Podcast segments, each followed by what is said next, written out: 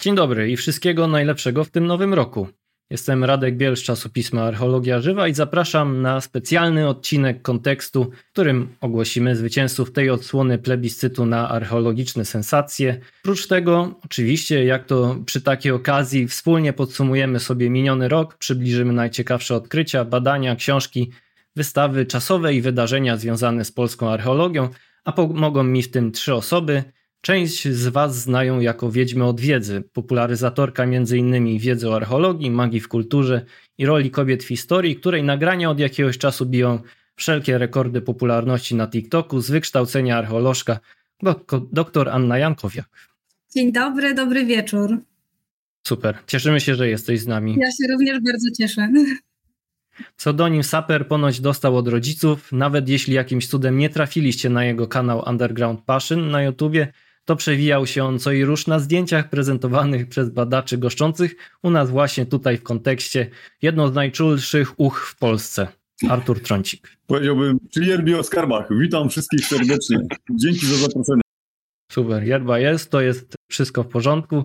No i ostatni, lecz nie mniej ważny, powracający do kontekstu po dokładnie rocznej przerwie, ale za to w najważniejszym momencie, redaktor naczelny odkrywcy jedynego w Polsce miesięcznika o tematyce eksploracyjno-historycznej, Andrzej Daczkowski.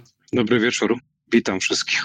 Przyznam się, że gdy dyskutowałem z Andrzejem nad tym, kogo chcielibyśmy zaprosić do tegorocznej edycji, to naprawdę nie spodziewałem się, że uda się nam to zorganizować i to jeszcze w dosyć krótkim czasie. Bardzo Was męczyłem, za co już przepraszam, ale udało się. I nie mogę się doczekać Waszych przemyśleń na temat tego, co działo się w minionym roku, a już teraz na początek, na rozgrzewkę, przyznajcie się po kolei, za kogo trzymacie najbardziej kciuki. Anno, chyba wiem. No, ja tutaj myślę, że nie, nie będę do końca obiektywna i muszę się podzielić tym, że najbardziej kciuki trzymam oczywiście za moją siostrę Agnieszkę Jankowiak-Majik i jej książkę debiutancką Historia, której nie było.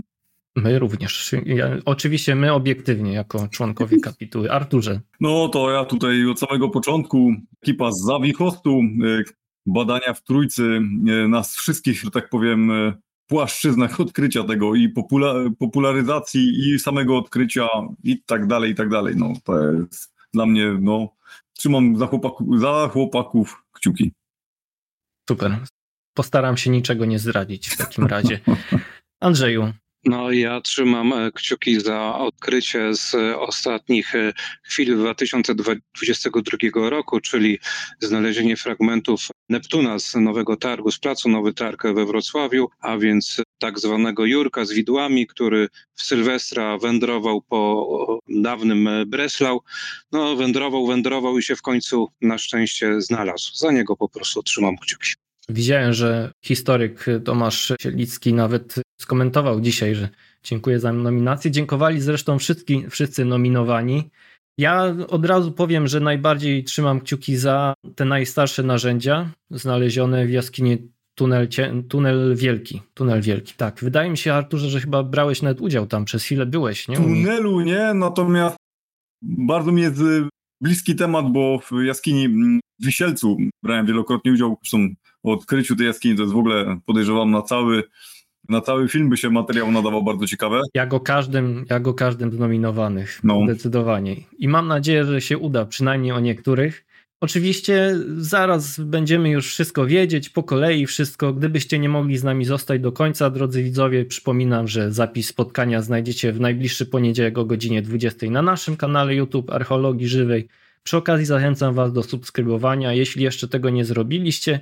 No i zachęcam też do komentowania no, w audycji na żywo i tego pod właśnie tym zapisem, który się pojawi na YouTubie, jak są wasi faworyci, czy może kogoś pominęliśmy waszym zdaniem, dajcie nam znać, może to jakoś nadrobimy w przyszłym roku. Kategorii jest w sumie 10, tak jak zaznaczyliśmy na stronie, dziękującej za oddanie głosu i nauczeni też doświadczeniem w sumie.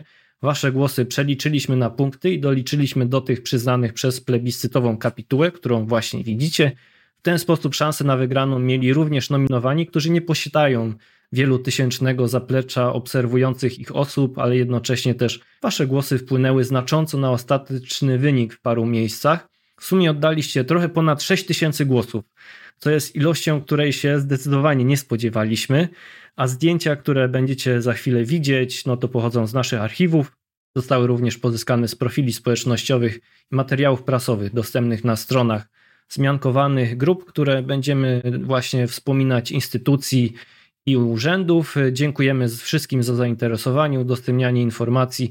No i życzymy wygranej. Najlepszym i nie najlepszym, najciekawszym okrytkiem, najważniejszym, ale też czasami emocje z pewnością odgrywały wielką rolę przy głosowaniu. Przypominając jednocześnie, że zdobycie tytułu ma jedynie charakter honorowy i nie podążają za nim żadne fizyczne lub majątkowe korzyści. Po tych słowach już jesteśmy bezpieczni przed wszystkim, mam nadzieję, więc możemy przejść do rzeczy i Arturze.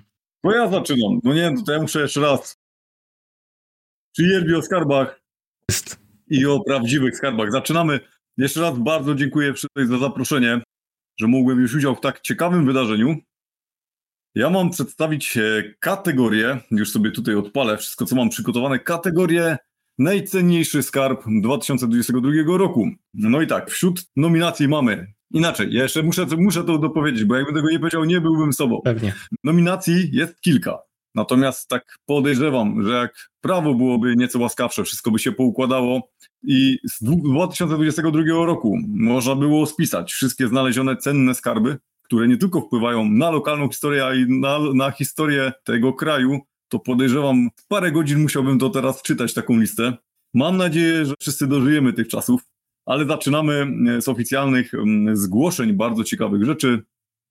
Pierwsza, pierwsza, pierwsza nominacja Żary. Skarby metalurga z epoki żelaza. Zabytki, które zostały odnalezione przypadkowo na nieużytku, który został rozjeżdżony przez samochody. W tym skarbie tam, jak już ktoś widzi, nie wiem czy on jest widoczny na obrazie, Są, widać są. prócz naczynia ceramicznego takie fragmenty drobiazgów metalowych, niekoniecznie charakterystyczne dla jakiejś archeologii, dla wielu osób, które się nawet poszukiwaniami, że tak powiem, interesują, niekoniecznie to musi być coś ciekawego. A jak widać, może odmienić właśnie nawet nie tylko lokalną historię. Numer dwa, pod Beskidzie, e, skarby, aha, jeszcze muszę, e, bo to ten pierwszy skarb był odnaleziony, jeżeli możecie mi pomóc, bo brakuje mi informacji, kto ten skarb metalurga z epoki żelaza trafił. Anonimowe zgłoszenie. To jest anonimowe zgłoszenie. Lecimy pod Beskidzie. Skarb żelazny grzybień sprzed 2600 lat. No właśnie. Zostały odkryte w okolicy Kobiernic i Porąbki przez archeologów z Muzeum Historycznego w Bielsku Białej wraz z członkami Stowarzyszenia Eksploracyjnego Historycznego Szaniec 1863 z Dąbrowy Górniczej.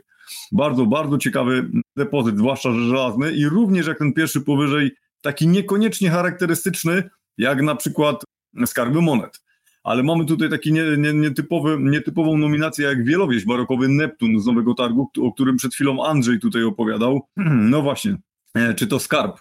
No, takich Neptunów jakby to będzie taka cała sterta rzeczywiście byłaby skarbem, ale ten same odnalezienie takiego Neptuna z taką historią e, w takim miejscu, no to jest niesamowita rzecz. Tak jak właśnie wcześniej było też powiedziane, odnalezienie skarbu to też emocje i znalezienie takiej, takiej że tak powiem, no właśnie, takiego Neptuna w takim miejscu dla kogoś, kto się tym pasjonuje, musiał no, mieć związek z takimi emocjami. Lubań, 1500 brak, brak teatrów e, z XIII-XV wieku. Ekipa mi znana. Pomagałem doszukiwać części tego skarbu. Niesamowita rzecz. Gorąco pozdrawiam również ekipę ze Stowarzyszenia Miłośników Górnych Łużyc, sekcji detek detektorystów Lubań. Zawsze miałem problem z wymówieniem nazwy, taką sobie wymyślili i teraz każdy ma z tym problem. Także gorąco ekipę pozdrawiam. Bardzo fajne odkrycie ekipy, która nie tyle co właśnie się niedawno zawiązała, bardzo fajnie działają i ze współpracy z muzeum, z archeologami, no i bach, i jest bardzo ciekawe znalezisko. Natomiast jeszcze jest nominacja Bory Tucholskie, Borach Tucholskich, końskie oporządzenie brązowe sprzed 3000 lat. Bardzo widowiskowe znalezisko, bardzo ciekawe, znalezione mm, przez członków między Wojewódzkiego Stowarzyszenia Detektorystyczno-Eksploracyjnego Unia. No, widziałem wcześniej te zdjęcia kiedyś tego depozytu, naprawdę piękna rzecz. No i łagiwniki, 2800 brak teatów z XIII wieku, niebywale pięknych monet, niebywale pięknych monet, no i ta ilość, 2800. To nie jest garnuszek z 20 monetami. Nie wiem, co czuł odkrywca. Pies Kajtek. To czuł. to czuł, ewidentnie tak. czuł. No właśnie, ale Słynna historia. zidentyfikował to, co pies wygrzebał, tak powiedzmy. Naprawdę niesamowite. Ale moim głosem chociaż znam ekipę z Lubania i trzymałem za nich kciuki. No, ten skarb brązowy to ciekawostka, a wbrew pozorom nawet to znalezienie Neptuna to dla odkrywcy niesamowita rzecz, ale dla mnie mój głos wpada żary, skarb metalurga z epoki, z epoki żelaza. Właśnie dlatego, że ktoś, kto trafił na te pierwsze elementy zupełnie niecharakterystyczne dla wielu, dla wielu nawet jeszcze poszukiwaczy, jakoś powiązał, wiedział gdzie z tym, gdzie z tym się udać, jakoś wypłynęło to na światło dzienne i mam nadzieję, że to jest dopiero początek przygody powiązanej z odkrywcą, odkrywcy z naukowcami. I może to przynieść właśnie korzyści. Mój głos leci na to odkrycie z żal. No ja bym tutaj, jeśli można Radku, tak? Parę słów o tym Neptunie. To jest rzecz dla Wrocławian no, bardzo ważna, mimo że dzisiejsi wrocławianie w żaden sposób nie mogą pamiętać tego pomnika. Natomiast z, z tą fontanną wiąże się wiele historii, wiele wydarzeń, o których w numerze lutowym odkrywcy w naprawdę takim sporym artykule opowie nam Tomasz Cielicki, jego odkrywca i przedstawi no, całe takie śledztwo archiwalno-pocztówkowe, które w efekcie doprowadziło go do miejsca, gdzie fragmenty tego Neptuna leżą. Ja tylko przypomnę, że my mamy obecnie tors, mamy fragmenty delfinów, mamy fragment brody. Głowy jeszcze nie ma, ale pan Tomasz obiecuje, że z relacji świadków końca II wojny światowej i tę głowę znajdzie. Trzymamy go za słowo oczywiście. Kciuki przede wszystkim trzymamy. Anno? ja w ogóle jestem pod wrażeniem, że mówimy tutaj o skarbach i nie pojawiły się monety. Ja też nie będę wymieniać monet, które zostały odnalezione, tylko bardziej będę przychylna tym skarbom z borów tucholskich i z żar. Dlaczego? Bo jeżeli pomyślimy o skarbach w kontekście archeologicznym, to nie znaczy, że to są tylko monety zakopane czy jakieś cenne przedmioty. Skarby dla archeologów i archeolożek to przede wszystkim depozyty składanie do ziemi intencjonalne przedmiotów, które mają ważność dużą dla osoby, która je składa. Więc skarbem może być na przykład naczynie ceramiczne. A już tutaj muszę dorzucić się najbardziej do tych żar, ponieważ uważam, że to jest jedno ze znalezisk, które może nam bardzo dużo informacji przynieść, jeśli chodzi o metalurgię właśnie z tej epoki. Super, bardzo fajnie. To teraz wy niestety tego nie będziecie słyszeć, bo mi się nie udało tego tak zrobić, ale nawet fanfary mi się udało w tym roku do, dorzucić do prezentacji. Klimat będzie. Proszę. To jest zwycięzca. Bory Tucholskie. Końskie oporządzenie sprzed 3000 y, lat. Z tego, co sprawdzaliśmy jak najbardziej, z tego, co sprawdzaliśmy z Andrzejem, to chyba bardzo młode stowarzyszenie, z tego, co nam wiadomo. Mm, tak. Nie? Już, już e, patrzę. Głową, chyba. E, Stowarzyszenie Unia. Unia miała to wielkie szczęście i odnalazło prawdziwy skarb sprzed wielu, wielu lat. Kiedyś e, Weles, w którejś w 2018 roku Stowarzyszenie Weles też było blisko, była nominacja ich z kolei z Cytyjskiego chyba. Tak. Wtedy rzucali, że porządzenie jeździeckie, ale ktoś inny wygrał, więc teraz w końcu jakieś oporządzenie jeździeckie się udało. O wszystkich pozostałych już trochę wspomnieliśmy, więc gratulacje oczywiście dla zwycięzców, gratulacje dla Unii, tak jak pisze pan Daniel właśnie tutaj w komentarzach. Wszyscy tutaj strzelali, niektórzy trafili, niektórzy też obstawiali Neptuna. Unia rządzi, Unia radzi, Unia nigdy cię nie zdradzi, pisze Stowarzyszenie Bastion Eksploracja Poszukiwania. Jak najbardziej.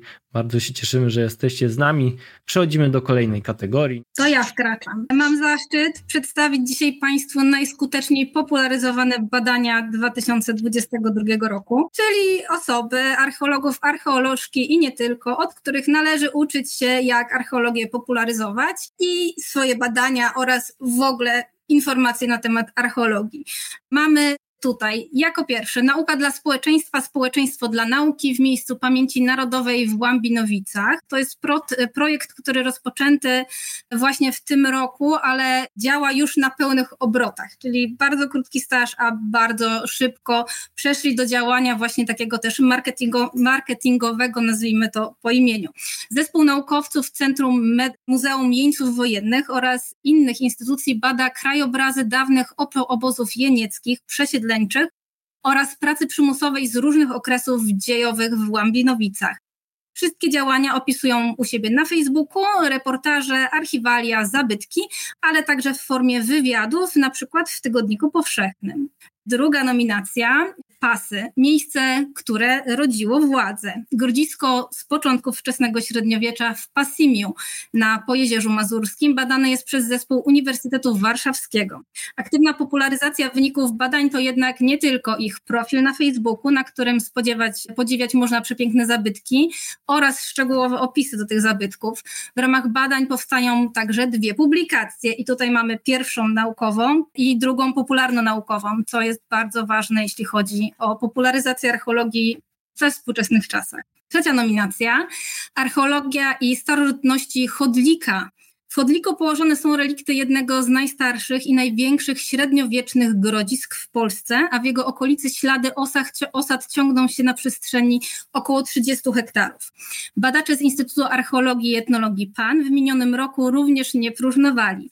Przyzwyczaili nas do regularnych relacji z badań i opisów odkrywanych zabytków, a wciąż poszerzają swoje działania o kolejne stanowiska, między innymi walcząc o stworzenie w tym miejscu archeologicznego rezerwatu muzealnego. Kolejna nominacja to wczesno-średniowieczny Zawichost Trójca. Pierwsze prace archeologiczne na terenie Trójcy przeprowadzono w 2020 roku, a rok później odkryto spektakularny skarb z XII wieku. Nikt jednak nie osiadł na laurach, a badania są dalej prowadzone przez Instytut Archeologii UMCS w Lublinie, wspólnie z nadwiślańską grupą poszukiwawczą Stowarzyszenie Szansa z Annopola i firmą archeologiczną Trzy Epoki. Wszystko zaś relacjonowane za pomocą ich mediów społecznościowych, a także w ramach publicznych prelekcji i publikowanych artykułów. Cmentarzysko w Pniu, ja tu od razu zdradzę, że to mój faworyt, ponieważ wspomniany wcześniej film popularyzatorski był właśnie o tym znalezisku, uważam, że jest cudowne. To cmentarzysko wczesnośredniowieczne i nowożytne w pniu badane jest przez naukowców Uniwersytetu Mikołaja Kopernika w Toruniu i już jest badane od dłuższego czasu, a w 2020 roku opublikowano monografię stanowiska. W minionym roku usłyszeliśmy bardzo dużo na temat tego stanowiska, ponieważ odkryto tam unikatowy pochówek, pochówek kobiety z sierpem na szyi, czy też nad szyją i kłódką na palcu lewej stopy zatrzaśniętą. W planach są dalsze badania tego pochówku, a ofiarę zmarłą zidentyfikowano jako wampirzycę lub czarownicę. Cmentarze z I wojny światowej w gminie Komańcza to jest kolejna nasza tutaj propozycja. Celem badania zespołu z Uniwersytetu Jagiellońskiego było ustalenie, czy na pobojowiskach z czasów I wojny światowej znajdują się pochówki poległych żołnierzy. W tym samym czasie starano się ustalić lokalizację cerkwiska wraz z pobliskim cmentarzem. W ramach badań nakręcono cykl krótkich reportaży wideo, rozpoczęto pracę nad wystawą czasową, współpracowano z gminą i lokalnymi instytucjami. To są wszyscy nasi nominowani i nominowane. Andrzeju, Arturze, to już y, za, za, kogo trzyma Ania kciuki, to już wiemy. Arturze? To ja powiem tak. Łambinowice. Społeczeństwa dla nauki w miejscu pamięci narodowej w Łambinowicach. Nauka dla społeczeństwa. Dla, dlaczego? Jakoś tak było, że przez wiele lat, a właściwie wiele, wiele lat, zawsze Łambinowice mi chodziły po głowie. Nie wiem dlaczego, nigdy tam jeszcze nie byłem, zawsze marzyłem tam jakieś poszukiwania prowadzić. W ogóle ten cały mm, projekt łączący jakby i badania w takim miejscu i połączenie tego z historią, która się wydobywa, która zaczyna z tego, co widzę, nawet coraz bardziej łączyć się z człowiekiem. E, odnajdywane nieśmiertelniki, przedmioty osobiste w takich miejscach, plus cała, cała wydobywana zewsząd, nawet z archiwów, dokumentacja coraz bardziej się w to wszystko skleja, Prócz tego oczywiście te badania na miejscu i pozyskiwanie jak najwięcej informacji no, podczas badań, no to daje taką niesamowitą, ostatnio jak, jak zobaczyłem mm, wiedzę, z której każdy z nas może czerpać, szukając ich historii mm, swoich, że tak powiem, gdzie dziadek był w obozie i tak dalej, i tak dalej, no jest to niesamowite. To jest taka ilość działań, które się w to łączy i no efekt tego jest piękny. Zwłaszcza, że ostatnio przeszukiwałem właśnie archiwa różnego rodzaju jeńców wojennych i zobaczyłem, co, co daje połączenie tego wszystkiego. Jasne, zdecydowanie. Andrzeju? Też i Łambinowice. Jest to naprawdę niezwykłe miejsce. Tam się nawarstwia wiele rzeczy. Obóz francusko, z wojny francusko-pruskiej, pierwsza wojna światowa, druga wojna światowa, czasy pokomunistyczne. Ten projekt również przewiduje coś, co nazywa się archeologią wspólnotową, to znaczy powiedzmy, naukowiec nie jest oderwany od lokalnej społeczności, a ta lokalna społeczność nie pracuje tylko na zasadach wolontariatu, tylko jest to mm, istotny element tego projektu. Jeszcze przypomnę, że Łambinowice no, to jest e, Opolszczyzna, gdzie mm, no, powiedzmy stosunkowo dużo autochtonów, jak to się kiedyś mówiło, zostało i tam te pierwiastki powiedzmy i polskie i niemieckie, czyli tych goroli i hanysów wciąż są widoczne i dla tej społeczności takie projekty no, są zwyczajnie potrzebne. Zdecydowanie. To są też bardzo trudne projekty dla osób, które badają. Tak, tylko może dodajmy dla osób, które nas dzisiaj oglądają, że badanie obozów bardzo często wiąże się też dla osób, które je badają z traumą. Także ja jestem osobiście pod wrażeniem tych badań, no ale kciuki trzymam za pięknie. To jeszcze dodam jedno tak. zdanie, się trochę pochwalę. Ja akurat w Łambinowicach byłem i tam razem ze Stowarzyszeniem Piast badaliśmy latrynę bodajże pierwszowojenną. No i tak jak Ania mówi, no ja tu się szczególnie będę wdawać, ale to rzeczywiście bywa przejmujące. W ten sposób to mhm. ujmę. Ja tylko jeszcze dodam, że oczywiście tutaj niektórzy wspominają inne projekty. Obiecałem jednemu wspomnieć, bo bardzo podobała mi się jedna rzecz, którą przynajmniej, ale inne odkrycia też mieli bardzo fajne. Kurhanowisko w lesie, taki projekt był. Mają swój profil na Facebooku. Obiecałem, że im honorowe wyróżnienie wspomnę. Jeśli ktoś Wam przyjdzie do głowy w kolejnych kategoriach, to też jak najbardziej zachęcam, którzy się nie załapali do finału. Tam u nich najbardziej mi się podobało, że trakcie swoich badań każdego z badaczy przedstawiali i ich specjalności. Jedni byli lepsi przy szpadlu, inni robili pik różnymi magnetometrami i tak dalej, więc bardzo to fajne było. Wspaniale, gdyby inne projekty też poświęciły trochę uwagi i również tym swoim fizycznym pracownikom, no bo bez nich to byśmy też niczego tak naprawdę nie odkryli. I nie przedłużając, przechodzimy do tego, kto wygrał. Proszę. Archeologia i starożytności Chodlika, jak najbardziej Brawo. gratulujemy. Brawo. Nikt co prawda nie obstawiał ich, chociaż na pewno tutaj w komentarzach myślę, że nie jedna osoba też za nich trzymała kciuki. Ja miałem okazję widzieć prezentację na temat tych badań i cały czas nie mogę wybaczyć doktorowi Łukaszowi Miechowiczowi, że nie, nie da się namówić na kontekst, na występ w kontekście, bo raz, że i przepiękne zdjęcia zawsze mają i to niezależnie czego, czy to ludzie są, czy właśnie z drona, czy zabytki, a i odkrycia też są niesamowite, zmieniają całkowicie jak obraz tego, co wiemy na temat tego regionu. To jest piękny przykład tego, jak technologia wkracza do archeologii na bieżąco i jak, jak mówisz o, o, tych dronach, to ja tutaj się muszę oczywiście wtrącić, bo rzeczywiście drony są bardzo mocno wykorzystywane w archeologii obecnie. Tak, przechodzimy dalej. Kolejna kategoria. Gratulujemy oczywiście dla archeologii i starożytności Chodlika. Brawo. Najlepsza współpraca środowisk 2022 i ja pozwolę sobie na podobną dygresję, o której mówił Artur na początku. Otóż My tu mamy przykłady często wzorcowej współpracy środowisk bardzo różnych, mm, pasjonatów historii, detektorystów, historyków, archeologów i innych, żeby już nie wymieniać. Natomiast wciąż nie ma takich rozwiązań kompletnie systemowych, o których kiedyś w ministerstwie razem z Arturem i Polskim Związkiem Eksploratorów i innymi stowarzyszeniami, stowarzyszeniami rozmawialiśmy i w zasadzie nie zanosi się na jakąś tutaj poprawę, no ale cieszmy się tym, co tutaj mamy. Przede wszystkim mamy tutaj operację Manyłowa. No, tutaj o tym projekcie powiedzieć operacja, to, w ogóle jest powiedzieć mało. Ja bym powiedział, że to jest cały front Manyłowa, działania z olbrzymim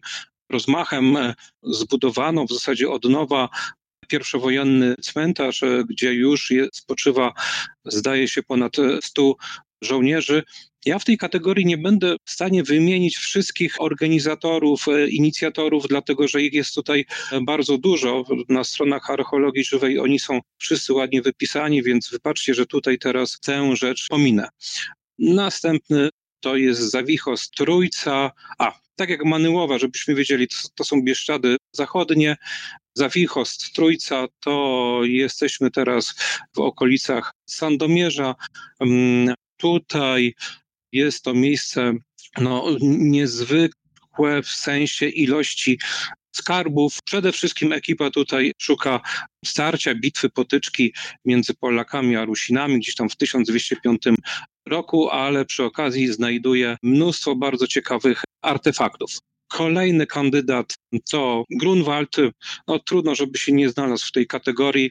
Grunwald był zawsze takim wzorcem dla bardzo wielu organizatorów innych zlotów, poszukiwań pól bitwy i takich mm, większych inicjatyw detektorystów. Być może, że nie wiem, Arturze, chyba tam najwcześniej nastąpiła ta współpraca detektorystów z archeologami, albo przynajmniej był to jeden z takich wcześniejszych projektów, gdzie te ekipy się po prostu spotkały. Poszukiwania bitwy pod łowcami. Tutaj stowarzyszenie jakby inaczej Łokietek już ma pierwsze sukcesy w postaci różnego rodzaju bełtów, gwoździ.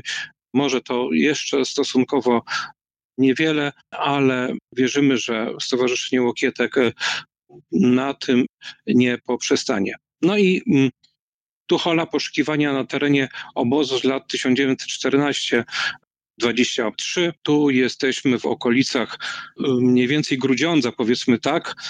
Na tych terenach istniał obóz w czasie I wojny światowej, potem obóz po wojnie e, polsko-rosyjskiej, gdzie my zatrzymaliśmy czy więziliśmy żołnierzy rosyjskich, radzieckich, rosyjskich w zasadzie tak. I tutaj przede wszystkim są odnajdywane takie artefakty związane no właśnie jeńcami.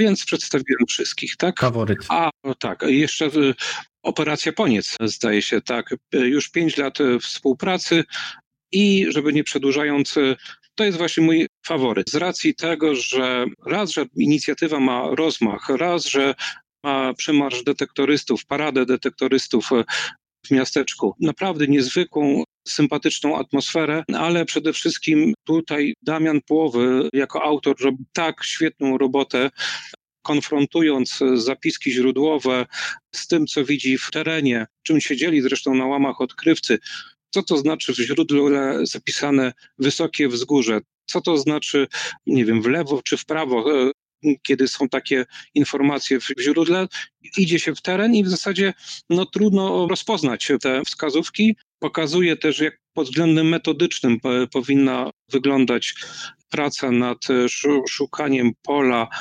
bitwy, a cała ekipa zmierza do tego, żeby nawet znaleźć taki moment w bitwie, kiedy Sasi w postaci takiego czworoboku wycofywali się z bitwy, no to już jest ambitne zadanie, ale no kto wie, może im się to uda.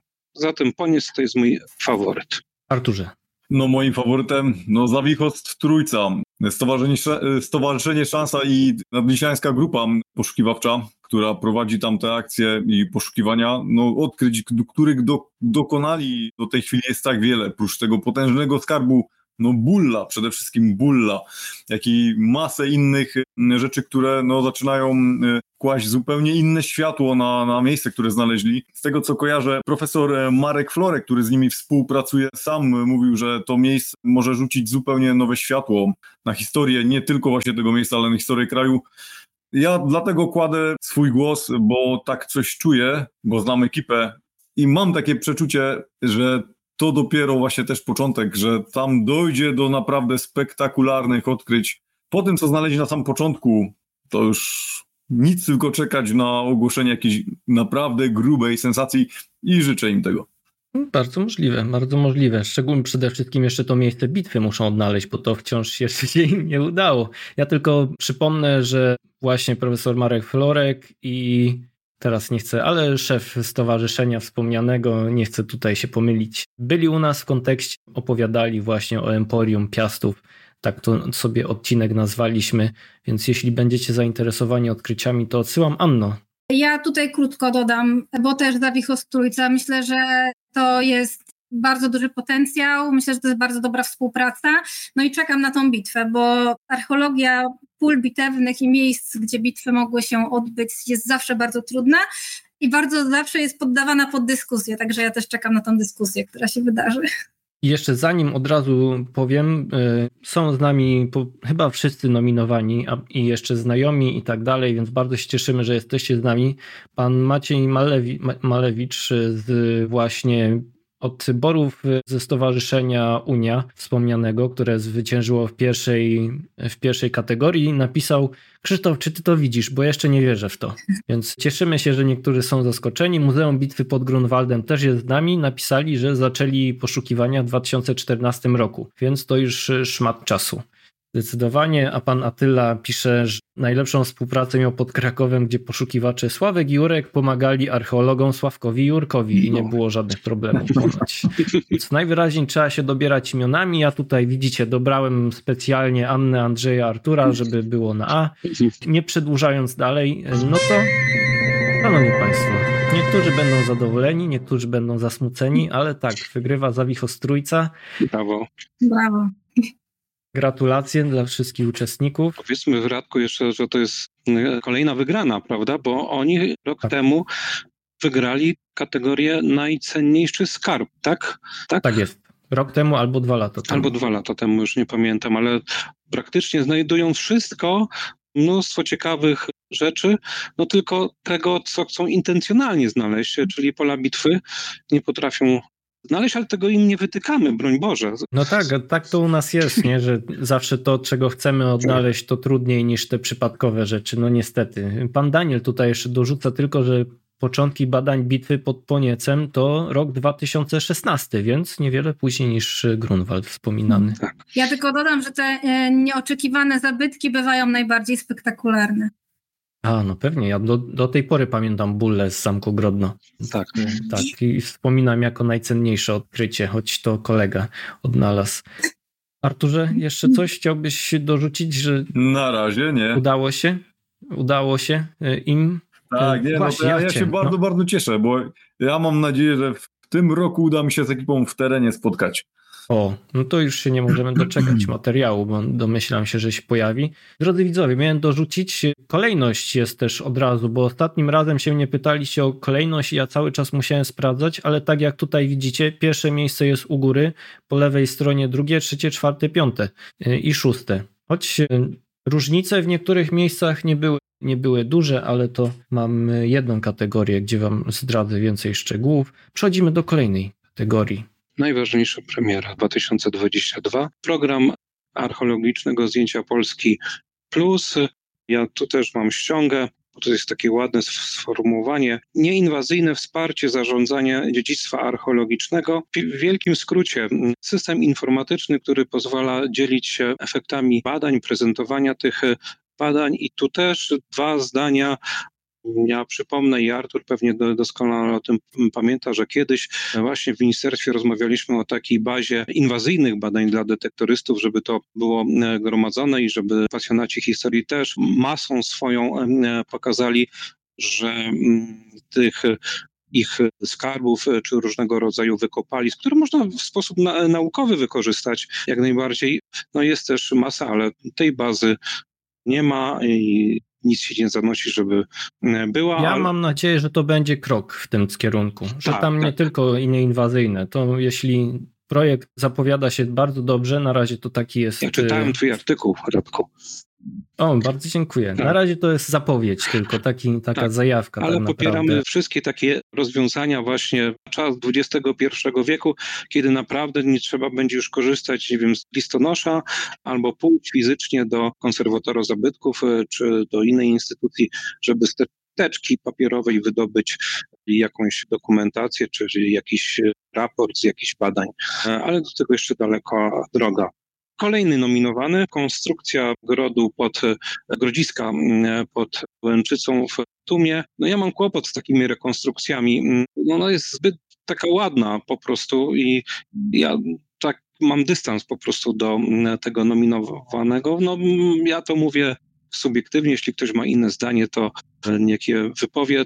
Jeszcze jedno zdanie powiem, że tak się może też skończyć z rekonstrukcją Pałacu Saskiego, ale to tyle, więcej, więcej nie.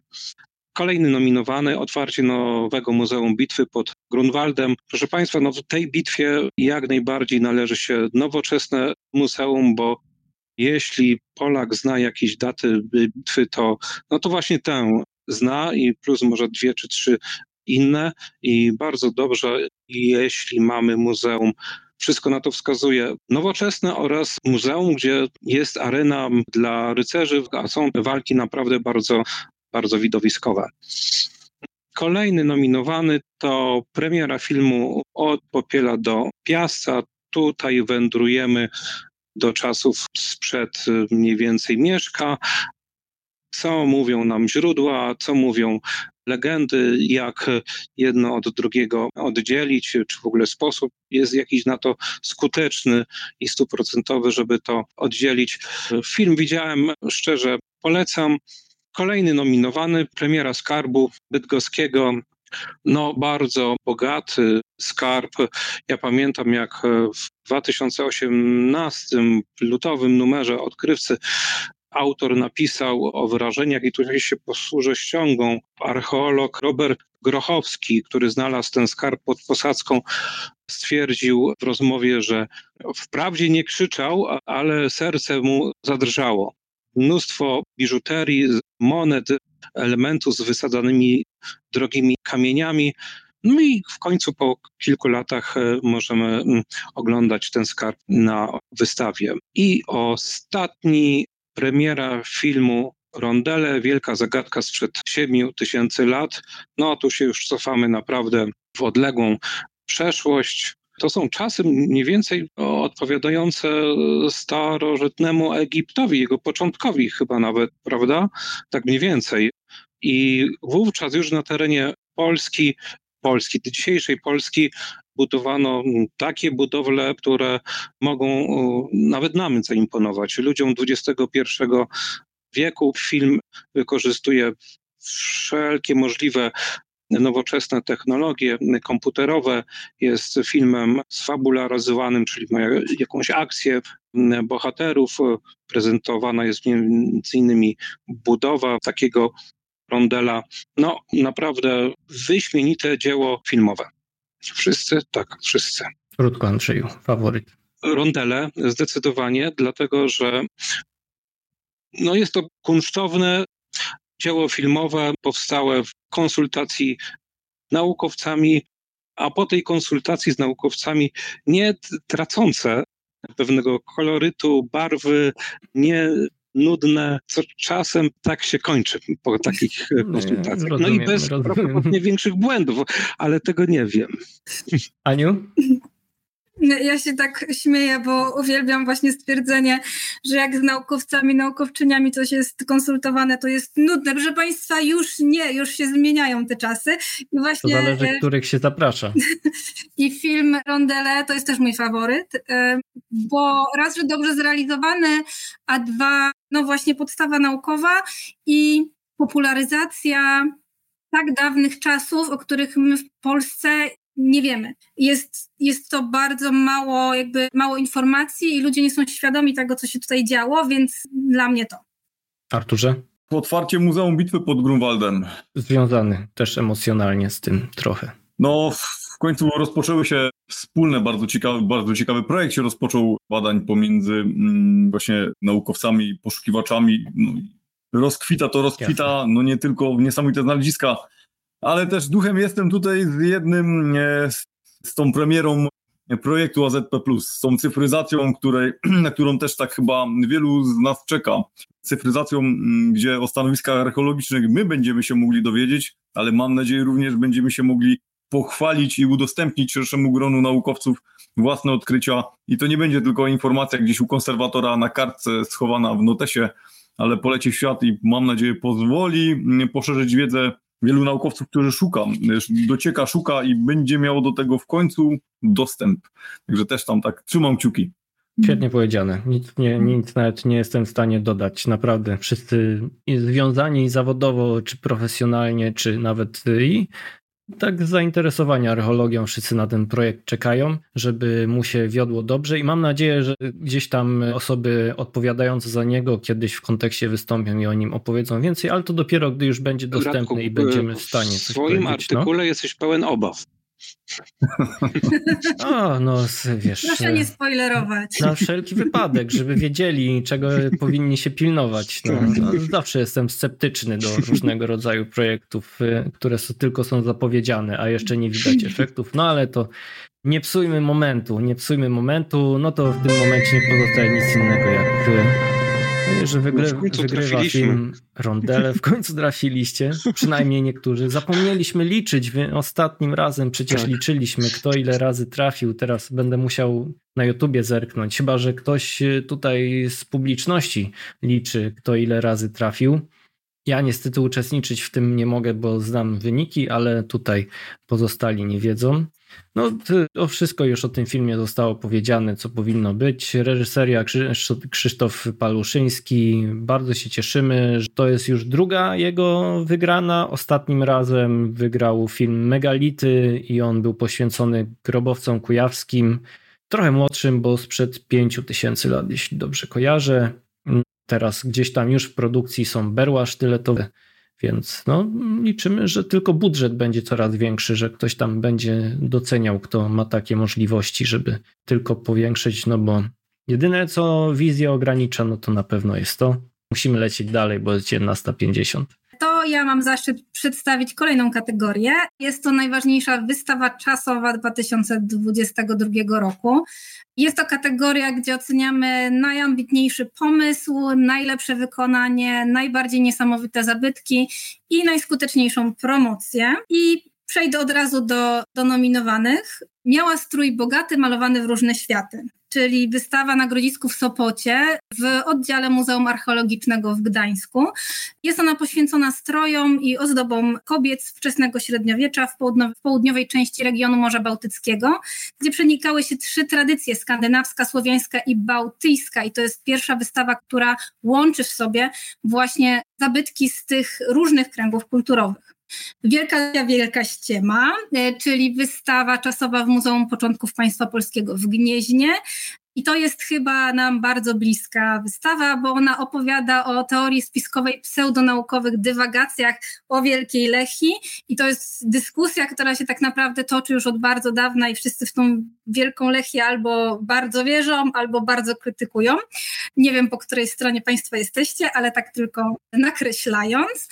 I ta ekspozycja pokazuje, czym jest to właśnie współczesne zjawisko kulturowe i społeczne, które jest efektem trwającego od lat 80. XX wieku kryzysu edukacji historycznej, co mnie osobiście bardzo mocno boli i także właśnie postępującego upadku autorytetów i zagubienia w zglobalizowanym świecie. Przedpolska, czyli ziemie polskie w czasach plemiennych, to jest wystawa Muzeum Początków Państwa Polskiego w Gnieźnie. Opowieść o tym, jak wedle aktualnego stanu wiedzy naukowej kształtowała się historia ziem polskich przed powstaniem państwa Piastów i przed chrztem Mieszka I. To jest 300 eksponatów z pięciu regionów reprezentatywnych dla późniejszych dzielnic państwa piastowskiego, czyli Wielkopolski, Małopolski, Śląska, Mazowsza i Pomorza. Pierwszy raz dużo z tych zabytków pokazywana jest publicznie. Magia starożytnego Egiptu, Mamy w tym roku, mieliśmy dwusetną rocznicę odczytania hieroglifów i setną rocznicę odkrycia grobowca Tutanchamona. A Muzeum Narodowe w Lublinie właśnie postanowiło zaprezentować nam ponad 200 zabytków, które właśnie są związane ze światem starożytnego Egiptu od początku tworzenia się państwowości egipskiej, po czasy, gdy Egipt stał się prowincją rzymską. Mamy tutaj niesamowite zabytki, jest tu klimat grobowca egipskiego, jest tu prawdziwa mumia, także jeśli ktoś jeszcze nie widział, to myślę, że warto kolejne egipskie klimaty, bo w zeszłym roku mieliśmy bardzo dużo egipskich klimatów, czyli Mumia Tajemniczej Damy, Studia i Perspektywy. To jest projekt Warsaw Mummy Project, zespół, który jakiś czas temu opowiedział nam, że odkrył pierwszą intencjonalnie wykonaną kobiet, mumię kobiety w ciąży. To jest teoria, która ma i zwolenników, i przeciwników. Nie będziemy tutaj w to wchodzić. Toczy się na ten temat wielka dyskusja. ale wystawa, która została zorganizowana właśnie w Muzeum Śląskim w Katowicach, przedstawia w szerszych takich perspektywach właśnie badania nieinwazyjne, jakie robi się na mumiach. I tam jest właśnie ta tajemnicza da dama, którą Warsaw Mummy Project bada, także gorąco myślę, że tutaj też polecamy. Kolejna wystawa, czyli Sześć ścian przeszłości, skarbiec z Ostrowa Lednickiego. To jest pierwsza wystawa czasowa w ogóle w nowym budynku Muzeum Pierwszych Kwiatów na Lednicy. Stanowi ona taką próbę odpowiedzi na pytania związane z genezą i postrzeganiem skarbu. I tutaj są prezentowane artefakty z badań archeologicznych wykopaliskowych, które są właśnie prowadzone w Muzeum Pierwszych Piastów na Lednicy, na cmentarzysku, osadach, grodzisku, w otulinie jeziora.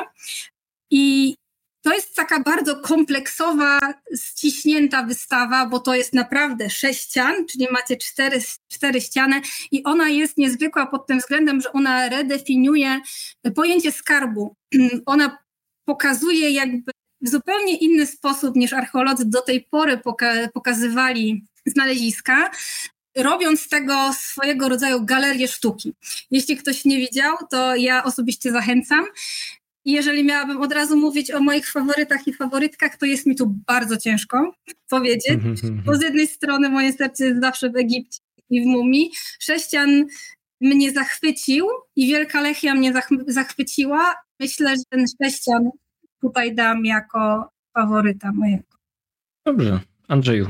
Zdecydowanie Wielka Lechia, Wielka Ściema. My naprawdę zaczynamy funkcjonować w czasach, kiedy różnego rodzaju teorie, legendy wręcz mnożą się. Czasopismo Odkrywca głównie styka się z tymi legendami drugowojennymi, które staramy się weryfikować, ale w zasadzie no nie ma takiego osikowego kołka, żeby ten byt, nawet strumny, nie wyszedł żeby go tak e, na 100% zabić, bym tak powiedział. Tego typu inicjatywy, wystawy pokazujące właśnie pozorność, pseudonaukowość pewnych przekonań, jak łatwo można czasem się na takie przekonania nabrać. No jest inicjatywą bardzo cenną, więc jest to mój faworyt. No, no to ja już nie będę tutaj po wszystkim też leciał, bo też bym się odniósł do paru rzeczy, natomiast rzeczywiście dla mnie, ale dla mnie faworytem to ziemie polskie w czasach plemiennych muzeów, początków państwa polskiego w Gnieźnie, bo mnie temat Polski plemiennej bardzo interesuje.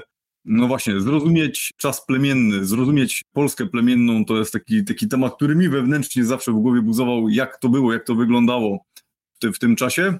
No i jak to wyglądało z tymi kontaktami z północy, jak to wyglądało z tymi kontaktami zwłaszcza z Wielkich Moraw z południa, jak to się wszystko łączyło w tym właśnie czasie plemiennym. No i mam nadzieję, oglądając tą wystawę, no będę się mógł czegoś nowego dowiedzieć. Temat bardzo mnie interesujący. A co do tej Wielkiej Lechi, aż mi trochę nawet tak dziwi mnie, że w ogóle dożyliśmy czasów, że takie tematy są. Musimy o tym rozmawiać, że na ten temat muszą w ogóle być wystawy, nie? No niestety nie rozmawialiśmy na ten temat i się stało, co się dzieje. No. To myślę, że tutaj warto też dorzucić, że autor tej wystawy napisał książkę na temat Wielkiej Lechii, którą gorąco polecamy i w ogóle, żeby obserwować Sigilum Authenticum na social mediach. A kto jest autorem tej, e, książ- tej wystawy? Artur Wójcik. O, o właśnie, wiedziałem. Zachęcamy do zapoznania się z książką w każdym bądź razie. Był między innymi współ jakby organizatorem, współ autorem książki, współautorem wystawy, bo oczywiście tam cała ekipa z Muzeum Początków Państwa Polskiego w Gnieźnie. Była kolejna edycja, gdzie Muzeum w Gnieźnie ma dwie wystawy pośród finalistów. Ja nie wiem, jak oni to tak normalnie jak karabin maszynowy tymi wystawami, a do tego jeszcze nie wiem, czy widzieliście teledyski zawsze. Ja w ogóle muszę tutaj też trochę prywaty powiedzieć, bo te teledyski to robi mój kolega z roku, z archeologii, który jest wspaniałym muzykiem i w ogóle jeżeli jeszcze nie widzieliście, nie widzieliście, nie widziałyście promocji właśnie muzeum, to polecam, bo to są naprawdę profesjonalnie przygotowane materiały. Tak, tak. A oprócz tego jeszcze projekt Piast Superstar, który też jest całkiem, całkiem czymś innym, czego jeszcze do tej pory nie widzieliśmy. Ale już w takim razie, no tu powiedzieć? No, wszyscy gdzieś o tym wspominali, więc chyba Zwycięzca może być tylko jeden. Ja jestem, ja wam powiem tak, szczerze mówiąc, Przedpolska mi się bardziej podobała, bo po prostu tam są niesamowite zabytki, niektóre po raz pierwszy pokazywane, a z Wielkiej Lechii mam już dość po prostu. Ale...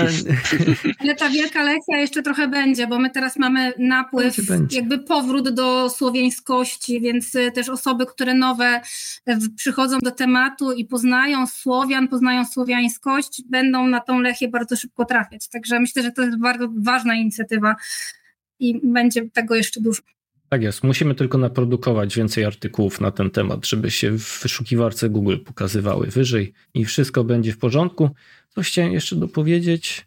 A, że takie same wsparcie miało to w głosach publiczności, bo dosłownie 33% głosów właśnie na tą wystawę zostało oddanych, więc no mnie dziwi jakby to, że zwyciężyli, a i no nie ukrywając kolorystyka też nietypowa dla wystaw muzealnych. Gratulujemy. Ja bardzo tak, się cieszę, że, to, tak. że, jest ta wygrana tutaj. Muzeum oczywiście gdzieś tutaj też są z nami pracownicy, widziałem, więc projekt to ja nadal będę tutaj e, dzisiaj Państwu opowiadać o najciekawszym projekcie rozpoczętym w 2022 roku, czyli wybieramy projekt, który się wydaje być kluczowym dla rozwoju archeologii. I mamy nominowanych i nominowane. Edukacja w loka lokalnym dziedzictwie archeologicznym jako czynnik procesów rozwojowych wybranych gmin w Polsce. I to jest projekt, który ma na celu zbadanie tego, jak edukacja o dziedzictwie archeologicznym jest prowadzona w polskich społeczeństwach lokalnych i czy potencjał tego dziedzictwa jest wykorzystany w, pla w planach rozwojowych gmin. Badania wskazują, że dziedzictwo archeologiczne jest słabo zrozumiane przez Polaków i nie jest ważne dla lokalnego rozwoju. Jednak dziedzictwo archeologiczne jest bogate i zróżnicowane i może być ważnym elementem polityki lokalnego rozwoju społeczno-gospodarczego. Kolejny nominowany to archeologia zbrodni pomorskiej 1939, czyli pojęcie zbrodni pomorskiej 1939 obejmuje akty eksterminacji bezpośredniej dokonane na ludności polskiej przez Volksdeutscher Selbstschutz z pomocą Wehrmachtu SS od września w grudniu 1939 roku. I to jest kolejny etap badań, które mają na celu nie tylko odkrycie śladów tej zbrodni, ale także ważne są tutaj konsekwencje we współczesności, czyli przeszłość i współczesność się spotykają i są zainteresowani. Zespół badawczy jest zainteresowaniem połączenia właśnie przeszłości i współczesności. Kobieca Północ, portret greckich kobiet w Epirze, Ilirii i Tesalii w okresie późnoklasycznym i helenistycznym, to jest kolejna nominacja i to jest projekt, który ma na celu badanie roli i statusu kobiet w starożytnym Epirze, greckich koloniach iliryjskich i Tesalii od IV do I wieku przed naszą erą. To jest coraz bardziej popularna dziedzina badań, która dotyczy zmarginalizowanych zarówno przez dzisiejszych historyków i ówczesnych ludzi kobiet. Ja już od razu mogę Państwu zdradzić, Państwo widzicie, że jako fundatorka Fundacji Muzeum Historii Kobiet, ja właśnie jestem najbardziej chyba za tym projektem, który właśnie będzie pokazywać te zmarginalizowane grupy, który przywraca historię kobiet, czyli połowę dziejów, o której nie wiemy. I to jest projekt, który będzie się opierał przede wszystkim na źródłach epigraficznych, na inskrypcjach różnego rodzaju. I tutaj też na inskrypcjach wyzwolonych niewolników i niewolniczek, i w ogóle interesów, które kobiety prowadziły. Proszę Państwa, kobiety w starożytności mogły więcej niż nam się wydaje. I ja już się zamykam, bo mogłabym tutaj gadać przez godzinę. Chemiczne ślady aktywności człowieka w jaskiniach jurajskich to jest kolejna nominacja. I założeniem tego projektu jest zbadanie możliwości i ograniczeń w zastosowaniu analiz wybranych biomarkerów lipidowych oraz wielopierścieniowych węglowodorów aromatycznych w próbkach osad ze stanowisk jaskiniowych do prześledzenia aktywności ludzkiej od środkowego paleolitu do czasów współczesnych. Obecnie e, nie wiemy zbyt wiele na temat właśnie obecności i aktywności ludzkiej w jaskiniach. I tutaj mamy duży potencjał biochemiczny i archeologia biochemiczna może tutaj się dużo, dużo zadziać w przyszłości. Ostatnie spojrzenie zmarłego na jezioro i pełny tytuł tego projektu będzie nam tłumaczyć wszystko i to brzmi on Ostatnie spojrzenie zmarłego na jezioro, eschatologiczne wierzenia mieszkańców Pojezierza Mrągowskiego od pierwszych wieków naszej ery do schyłku starożytności i ich powiązania ze środowiskiem naturalnym. Czyli będą tutaj zagadnienia opracowane na podstawie trzech wybranych mikroregionów, w których zlokalizowane są nekropole i będą właśnie badane w ramach tego projektu. Polskie królowe XV i XVI wieku jako żony i matki to jest kolejny projekt, od razu powiem, bliski mojemu sercu z racji na Fundację Muzeum Historii Kobiet. Głównym celem projektu polskie królowe XV i XVI wieku jako żony i matki jest wypełnienie widocznych braków w zakresie realizacji badań podstawowych na temat kobiet panujących w Rzeczpospolitej w okresie jej największego rozkwitu oraz podjęcie próby odnalezienia ich roli i wpływu na dzieje polityczne, rozwój społeczny i kulturalny tego obszaru. Bo nam się bardzo często wydaje, że kobiet nie było, bo nic o nich nie wiemy, tak naprawdę kobiety odegrały bardzo dużą, bardzo ważną rolę w historii, w kształtowaniu się społeczeństwa. Jeśli pomyślimy o tym właśnie życiu domowym, które kształtuje tak naprawdę na co dzień nasze życie, no to ja myślę, że te badania mają bardzo, bardzo duży potencjał. E, I to był, była ostatnia nominacja w naszej kategorii. Super, dzięki wielkie. Arturze, faworyci? Tak, no, znaczy Jednym z faworytów e, to chemiczne ślady aktywności człowieka w jaskiniach grajskich. Definicji chemicznych to brzmi fajnie, jakby tak archeolog wytłumaczył naprawdę, czego tam szukają, to -hmm. brzmi ciekawiej. Miałem okazję zrobić jeden z odcinków wraz z archeologami, którzy, którzy badali tu jaskinie, między innymi na Jurze. Rozmawialiśmy o tym, właśnie o tych śladach chemicznych. Bardzo ciekawe, bardzo ciekawe rzeczy. Natomiast y, mój numer jeden to jest edukacja o lokalnym dziedzictwie archeologicznym jako czynnik procesów rozwojowych wybranych gmin w Polsce. Tytuł taki dziwny, natomiast ja przez wiele lat, y, jako taki pasjonat, ktoś, kto współpracował wielokrotnie, wiele lat z archeologami na terenie mm, kraju, przy wielu, wielu projektach, bo tego już ponad setka było naprawdę i, i do dzisiaj trwa, zauważyłem jedną rzecz, jak ważną rzeczą jest, jak nie wiem, czy dobrego słowa użyję, taka symbioza naukowców, którzy przez wiele sezonów badają jakąś tam małą góreczkę na przykład w jakiejś miejscowości wraz z mieszkańcami, ale pod kątem takim, że ci mieszkańcy wchłoną tą wiedzę i historię miejsca, które tak naprawdę się u nich odkrywa. I często okazuje się, że ci ludzie mają potężny wpływ na, na, na, na takie mm, badania, aktywnie w nich uczestnicząc, mogąc w tym uczestniczyć. Mm, sami, jak się okazuje, chronią tego później, jak rozumieją, co tam tak naprawdę jest, z czym mają do czynienia, co, to, co, czym te odkrycie jest, sami tego chronią. Oczywiście zdarzają się jakieś tam skrajne sytuacje, jakiś margines, natomiast ta edukacja daje dużo. Uważam, że powinni jak najwięcej archeolodzy dzielić się tą informacją z osobami, które podchodzą miejscowymi, że tak powiem, ludźmi z dzieciakami, pytać, co tu odkryliście. Dużo dzielić się wiedzą, bo byłem kiedyś też świadkiem, kiedy taki człowieczek młody do nas przychodził, ja tam zawsze z nim zagadywałem, pomagał z łopatą, tej chwili, jak dobrze kojarzę, już jest chyba mm, doktorantem na, na archeologii. Tak to działa. Ciągnęło go i to mocno. Andrzeju. I ciągnąc wątek, o którym Artur mówił, właśnie dokładnie tak badania robi Dawid Kobiałka, który prowadzi projekt Archeologia Zbrodni Pomorskiej 39. Tu czasem niektórzy mówią, że no druga wojna światowa, co to za archeologia, ale sposób, w jaki Dawid Kobiałka to robi, jest rzeczywiście godny podziwu, zainteresowania.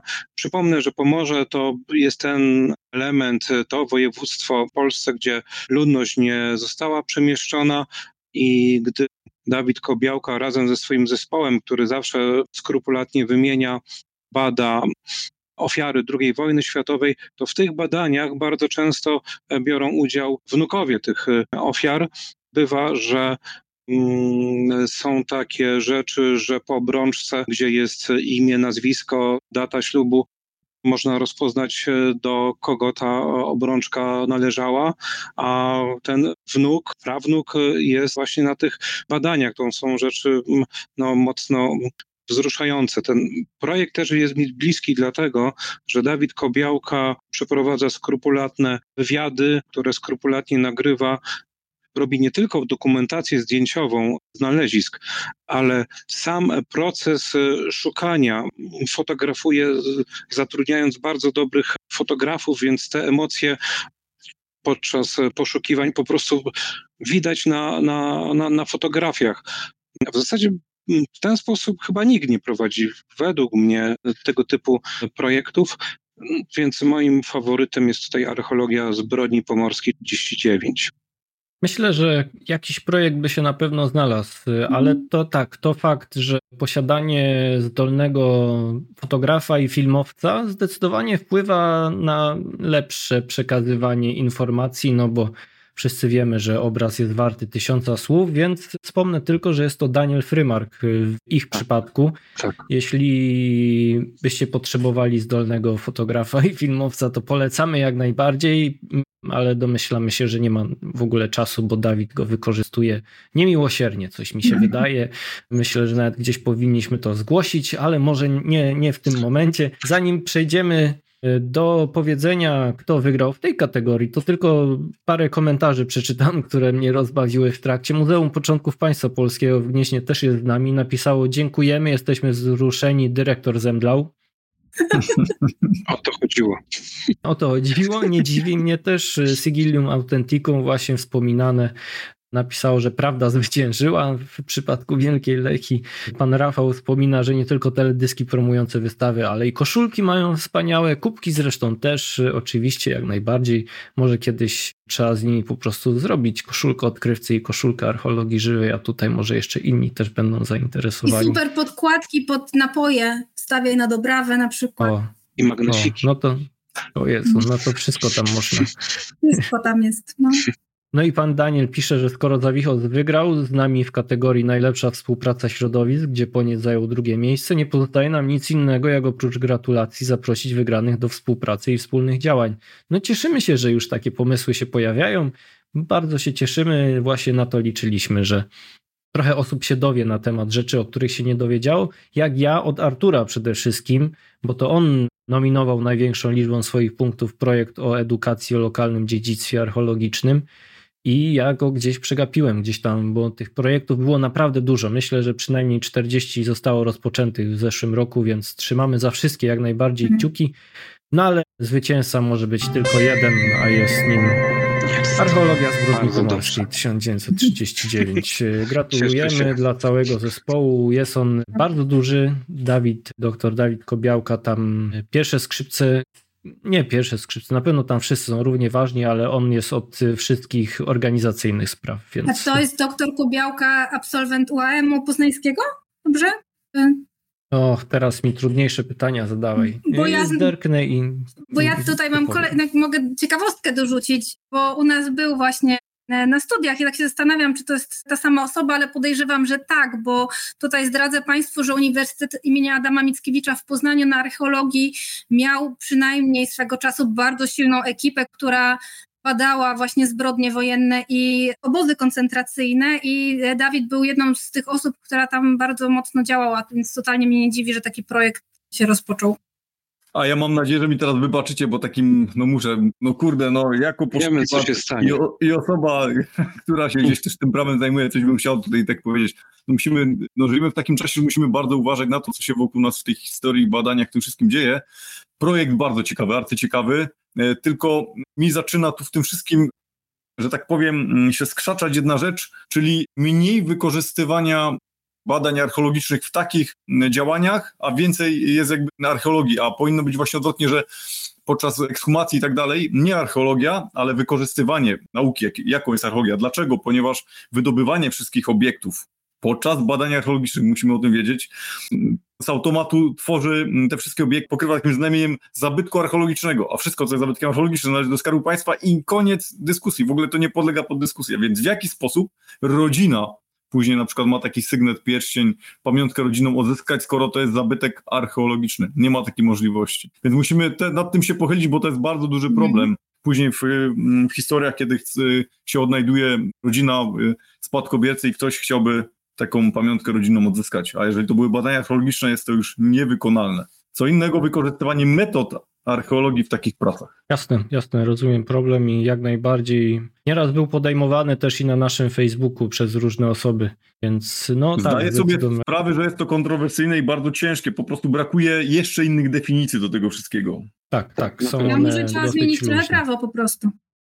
O, no. to już chłopaki już się starają, chłopaki się już od dawna, dawna starają i niestety są opory, y, ale słuchają nas, nas też również osoby na przykład z Narodowego Instytutu Dziedzictwa, bo cieszyli się z zauważenie programu AZP, właśnie starają się o dalsze dofinansowanie, czekają na decyzję Ministerstwa Kultury. Kto wie, może tą nominacją im trochę pomożemy, więc skoro i jeszcze mogli okazję wysłuchać o równie innych ważnych problemach, dorzucę tylko, że tak, e, Dawid Kobiałka jest absolwentem UAM Poznań. Mm. Tak, tak, jak najbardziej dobrze pamiętałaś. Dobrze, przechodzimy do kolejnej kategorii. W takim razie Ania podekscytowana. A, ja sobie ją zapisałem. Dobrze. Tak, zapomniałem całkowicie, że ja też parę kategorii. Trochę krócej będzie, bo już nie, że czas nas zgoni, ale nie chcemy was trzymać tu zbyt długo. Archeo Kids, książka niesamowita. Wydawca z Polski, współpraca z archeologicznymi warsztatami, takim profilem na Facebooku, no i właśnie organizatorem archeologicznych warsztatów dla dzieci. Świetna. Mieliśmy okazję otrzymać parę egzemplarzy do konkursu. Dwa nawet mi sprezentowano i dzieciakom gdzieś tam w rodzinie przekazałem kuzynom i nagle się okazało, że niestety jeden z moich kuzynów chce zostać archeologiem, ale będę mu się to starał w najbliższych latach czegoś by wybijać z głowy. Tego się nie Oprócz da. tego, Jak już no, raz wiem, weszło niestety. do głowy, to już się nie wybije. Niestety. Oprócz tego Grody, Garnki i Uczeni książka. O nie, wyłączyły mi się wszystkie rzeczy, które miałem włączone. No, nie będę ukrywał faworyt. Faworyt nawet z tego powodu, że autor książki Hieroglify egipskie, dr Andrzej Ćwiek, gdy usłyszał o swojej nominacji, napisał po prostu mi w mailu, pozwolę sobie zdradzić, mam nadzieję, że nie będzie mi za, wypominał tego, że raczej nie wierzy w swoją wygraną, ale cieszy się przynajmniej z tego, że uczył Agnieszkę Szymińską właśnie od grodów, garnków i uczennych, ale, ale nie, nie jedyny faworyt, bo historia, której nie było, o której właśnie koleżanka Anna Jankowiak wspominała, no jest zdecydowanie też, też dla dzieci, tak naprawdę, młodzieży, tak? Bo to jest, do której, teraz mi przypomnij, który podręcznik, do których klas? To nie jest podręcznik, ale to było tak założone, że mniej więcej gdzieś tam w liceum, chociaż odzew jest taki, że książki czytają nawet dzieci w wieku 9 lat i są zainteresowane, więc tak naprawdę nie, nie, ma granicy. Ja tylko tu dorzucę, jak już mam głos, że pan doktor Ćwiek również mnie uczył i ta książka to jest wznowienie tej jego książki. Ona jest genialna, jest po prostu cudowna. Tak, tak, przyznam się, że no to jest y, zdradzę, że to jest jedna z tych edycji, gdzie przeczytałem każdą, przynajmniej fragment każdej z tych książek. Ostatnim razem mi się nie udało. No i tak, łatwo, łatwo wyboru, wy, wyboru podjąć na pewno się nie dało. Oprócz tego korabnictwo Wolina, temat bardzo ważny, szczególnie, że te początki wczesnego, średnio, wczesno-średniowiecznej, no wtedy jeszcze nie Polski, ale aktualnie Polski, cały czas są na fali popularności no, bardzo interesujące rzeczy są przedstawiane. Zresztą jest to rozprawa doktorska, więc to i również kolejna książka właśnie o najtrudniejszym i najbardziej skomplikowanym tytule, czyli przykłady strategii produkcji i użytkowania paleolitycznych oraz mezolitycznych narzędzi krzemiennych, no to są zdecydowanie nie powiedziałbym opozycji, ale są książkami naukowymi w przeciwieństwie do tych czterech u góry. No, hieroglify są takie pomiędzy tak najbardziej, ale te trzy pozostałe, no to zdecydowanie przybliżają y, tą archeologię i historię również w bardzo przyjemny sposób, który polecić można każdemu. Aniu, no powiedz coś jeszcze, bo na pewno chcesz. Ja to bym mogła tutaj opowiadać o tych wszystkich książkach przez osobną godzinę tak naprawdę. Grody, garnki i uczeni to jest też książka, z której ja jestem bardzo, bardzo się cieszę, że ona powstała. I w ogóle bardzo się cieszę, że coraz więcej jest takich książek, które w ogóle archeologię, historię, której nie znamy, albo historię, którą wydaje nam się, tak muszę tutaj trochę nad, nad moją siostrą też poopowiadać, bo ja po prostu wiedziałam, jak ta książka powstawała i, i tam są takie mity obalone, które w naszym rozumieniu powszechnie funkcjonują, a to jest wprowadzanie społeczeństwa w błąd. Bardzo się cieszę z książki Archeokids i właśnie to, co mówisz, że jak dziecko przeczyta książkę i dostaje tej pasji do na przykład, żeby zostać archeologiem czy archeolożką, to my to tylko później jako dorośli musimy się postarać, żeby tej pasji nie zabić, i to jest bardzo duże wyzwanie, ale takie książki to jest, to jest cudo, że najmłodsi czytelnicy, czytelniczki i mówię jeszcze też szczególnie czytelniczki, bo te książki bardzo często pokazują już też dziewczynki, kobiety w zawodach, które do tej pory były uznawane jako męskie. Archeologia jest takim zawodem, który jest jeszcze bardzo mocno, nacecho- mocno nacechowany tą jednak męskim podejściem. Są książki, które po prostu pokazują, nie, dziewczynki też mogą. Tak, tak, zdecydowanie. Jeszcze tylko dorzucę, że, bo wspomniałem, że wydawnictwo Levis Books, jeśli dobrze kojarzę, było bardzo otwarte na pomysł, podesłali nam tą książkę Archeokids przed jakby publikacją czy ona jest w porządku i tak dalej. Ja im zasugerowałem, a może by tak dodatek o Polsce, polskiej archeologii zrobić, bo ona jest y, napisana przez włoskich archeologów, ale dostała, dostała nominację z racji tego polskiego zaangażowania. No i wyszło, wyszło bardzo świetnie i wiem, że się wielu osobom podoba. Arturze. No moja nominacja, jak i wcześniej w kategorii szóstej związana z edukacją, no to tutaj musi wpaść Archeo Kids. Bardzo mi się to podoba ten zamysł i nie ukrywam, będę musiał się zapoznać z tą książką. Andrzeju. Ja Archeokids widziałem. Generalnie to jest tak, że jeszcze do niedawna nam brakowało bardzo dobrych książek dla dzieci tego typu. No w zasadzie wciąż brakuje, ale pojawiają się właśnie tego typu świetne pozycje. Natomiast moim faworytem jest historia, której nie było, babki od Histy. Ja przyznam się, cały czas zapominam w związku z tym, że babka od histy jest dla mnie babką od histy, jak się autorka tak naprawdę nazywa, no takie czasy. Agnieszka Jankowiak-Majik. O, właśnie tak. E, Długie tak, nazwisko. Właśnie, tak, dlatego, że ta książka pokazuje, że już na etapie edukacji szkolnej mamy do czynienia nie tylko z jakimiś potknięciami w, w nauce historii, ale poważnymi przeinaczeniami albo też nawet takim lekkim ideologicznym podejściem do historii, na co moim zdaniem trzeba zawsze szczególnie zwracać uwagę. No i ta książka pokazuje trochę ciemniejszą stronę polskiej edukacji, ale także polskiego myślenia historycznego, takiego powiedzmy stereotypowego, szybkiego i pod tym względem jest to książka bardzo dobra. To jest mój faworyt. Ja tylko dorzucę, że pierwsze miejsce miało 25% przecinek 12 głosów publiczności. Drugie miejsce było, miało 22,55, a trzecie miało 22,42. Więc to nie była duża różnica. No ale ku smutkowi Ani niestety, tak jak sugerowałem, czarny koń. Drugie miejsce jest jak najbardziej i, i mam nadzieję, że też y, Aniu, również będzie autorka zalecam zadowolona. Przy tak drobnych y, różnicach y, poproszenie Radka o ponowne przeliczenie głosów. tak zrobimy.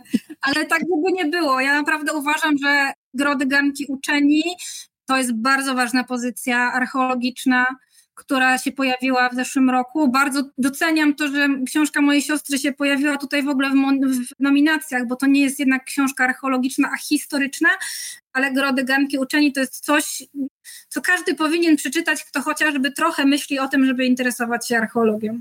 Tak, tak. To, to ja zawsze będę powtarzał, że bardzo długo ludzie do nas piszą i zadają pytanie, jaką książkę zacząć, od jakiej książki zacząć, żeby coś dowiedzieć się o archeologii. No i zawsze miałem wątpliwości, czym się interesujesz, który okres cię interesuje i tak dalej, a teraz po prostu piszę Grody, Garki i Uczeni, Agnieszka Szymińska. No i wszystko jest załatwione. Oczywiście to nie jest książka idealna, na pewno lepsze ilustracje by się tam przydały. Szata graficzna jest fajna, pomysłowa, ale przydałyby się tam duże, kolorowe zdjęcia, takie jak w archeologii żywej, zabytków. Może archeologia żywa powinna wydać następną książkę autorki. My tak, chyba tak, nie jesteśmy w stanie takich rzeczy. Tak, jasne. Już słyszę, jak nasza pani prezes wydawnictwa po prostu zdycha i przewraca oczami. Nie, nie. Pozdrawiam wszystkich zaangażowanych. Nie mówię, że jest zła, ale na pewno drugie wydanie, o i na pewno miałbym wiele pomysłów i może ktoś dzięki tej nominacji w zwycięzcy, w zwycięstwie będzie zainteresowany podjęciem się tego pomysłu. Przechodzimy dalej. To teraz y, ja. Unikatowy artefakt. No właśnie, jak to jest z tymi artefaktami. E, zapoznałem się tutaj. Hmm. Dobra, ja może nie będę tutaj przedłużał, od razu, od razu wam przeczytam, lecimy. Średniowieczny trzewik pochwy do miecza odkryty w gminie Wielka Nieszawka. Tu z takimi odkryciami jestem blisko, bo pomagałem wielokrotnie identyfikować poszukiwaczom takie dziwne właśnie zeniska, które okazały się trzewikami bardzo ciekawych pochew mieczy. Pierwszy jest dokonał Arkadiusz Wyżykowski, którego gorąco też pozdrawiam, prezes grupy historyczno-eksploracyjnej Weles w trakcie jednej z ich licznych akcji poszukiwawczych. E, przepiękny stan zachowania i chronologia około 10-11 wiek. Kolejna nominacja to brązowa siekierka sprzed ponad 2,5 tysiąca lat, odkryta e, w Roskopaczewie. Odkrycia dokonał Adrian Siodłowski wraz z żoną Karoliną przy czynnym udziale ich pięcioletniego syna Jakuba. To jest e, ten temat, który ostatnio się pojawiał w zdjęciach na różnych grupach. Przepiękna taka wielka siekierka. E, bursztynowe pierścienie w pochówku z XI-XII wieku w Ostrowitem. Dwa bursztynowe pierścienie natrafione w grobie mężczyzny z przełomu XI-XII wieku. To jest w ogóle bardzo ciekawy temat.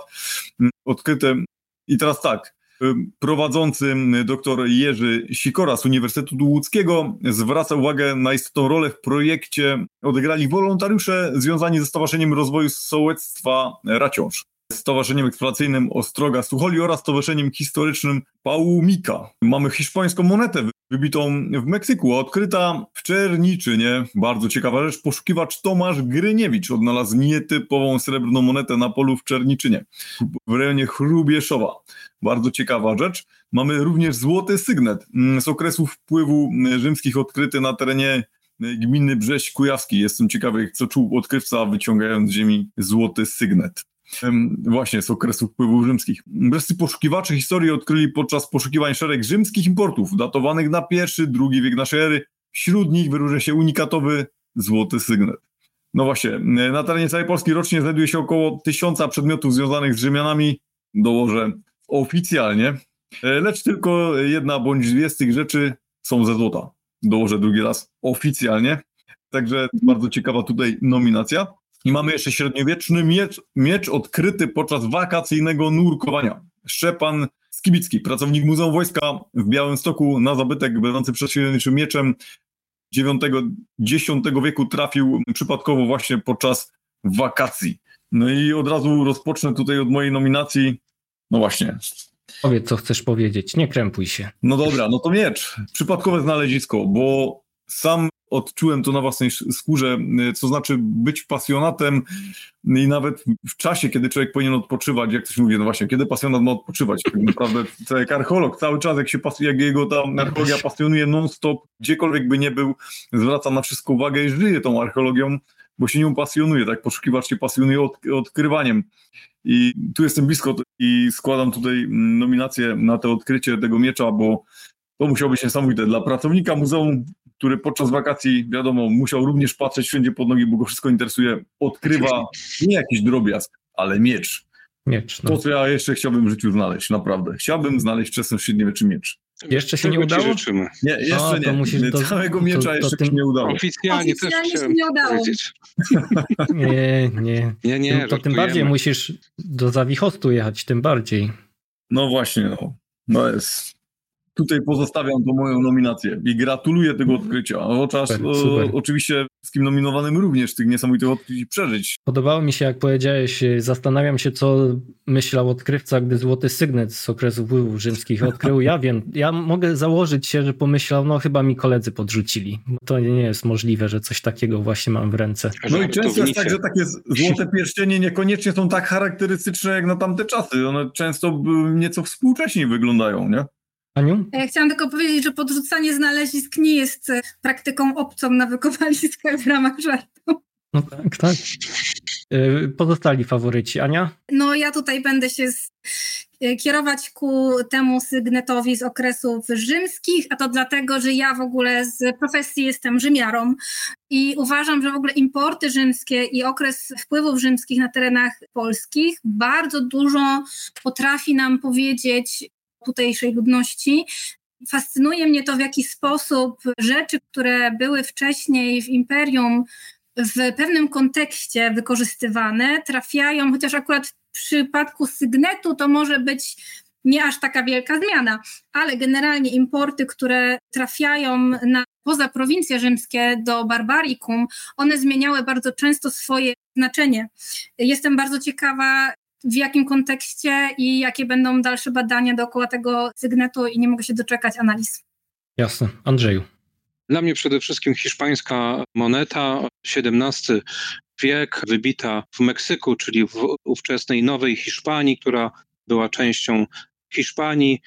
To był czas e, wielkich od, odkryć na Oceanie Spokojnym. Hiszpanie wówczas podbijają, czy mają swoje kolonie, bazy na Filipinach. Powstaje jeden z najdłuższych szlaków e, handlowych, e, którymi płyną galeony w jedną i drugą stronę, przewożą towary, przewożą właśnie tego typu monety, czas odkrywania prądów morskich i tak kiedy rozmawialiśmy sobie z panem Tomaszem, z którym zrobiliśmy wywiad, to tak trochę fantazjowaliśmy, że ta moneta mogła w sumie opłynąć prawie cały świat, aż w końcu znalazła się na Roztoczu, bo Czerniczyn znajduje się na Roztoczu, więc ta historia mnie tak ujęła, że to jest właśnie mój faworyt.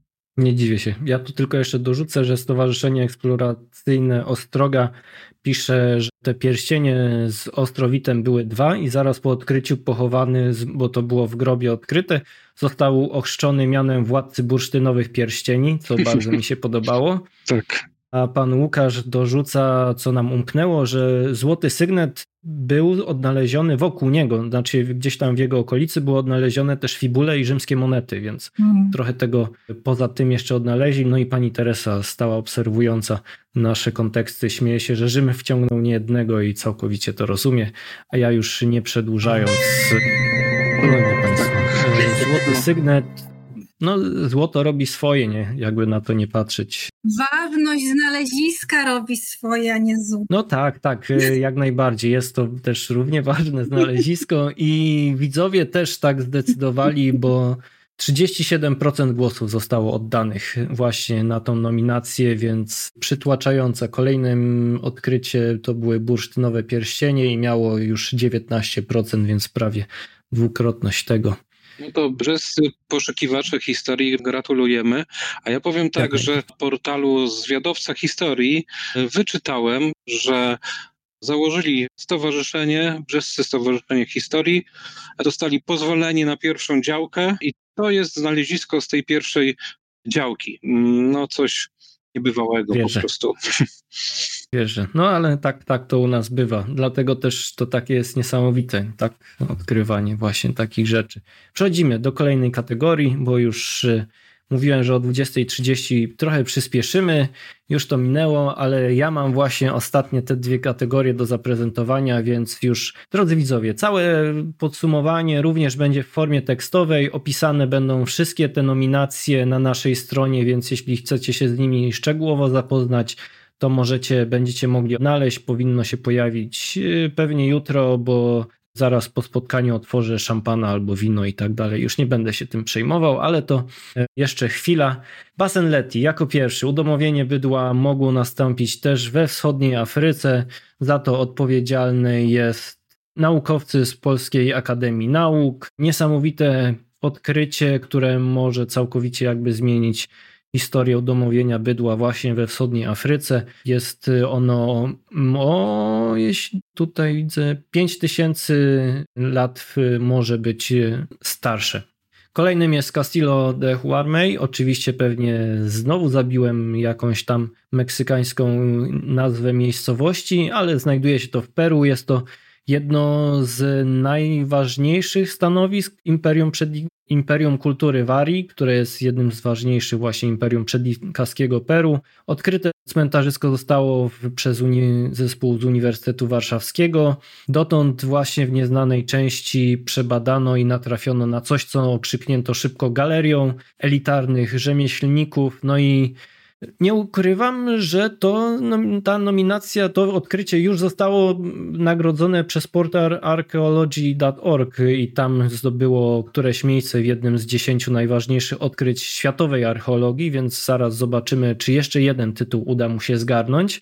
Kolejnym jest Czatalhujuk to jedno z najstarszych miast na świecie. Mieliśmy badaczy, gościliśmy u nas w kontekście, opowiadali właśnie o badaniach prowadzonych przez Uniwersytet imienia Adama Mickiewicza w Poznaniu. No i w tym roku udało im się odkryć nietypową konstrukcję, nietypową, bo uważają, że może to być pierwsza budowla użytku publicznego, co jest znane ze stanowisk innych z tego typu, właśnie z neolitu, z tych protomiast, tam, tam w Azji Mniejszej, ale to jest pierwsza tego typu budowla, przynajmniej w tym stanowisku. Do tej pory się, na tym stanowisku, do tej pory się jeszcze nie udało te, czegoś takiego odkryć. Kolejnym jest Sakara w Egipcie, jedno z najważniejszych cmentarzysk w całym starożytnym Egipcie, a przynajmniej na pewno najważniejsza część cmentarzyska przy Memphis, które przez wieki stanowiło stolicę starożytnego Egiptu.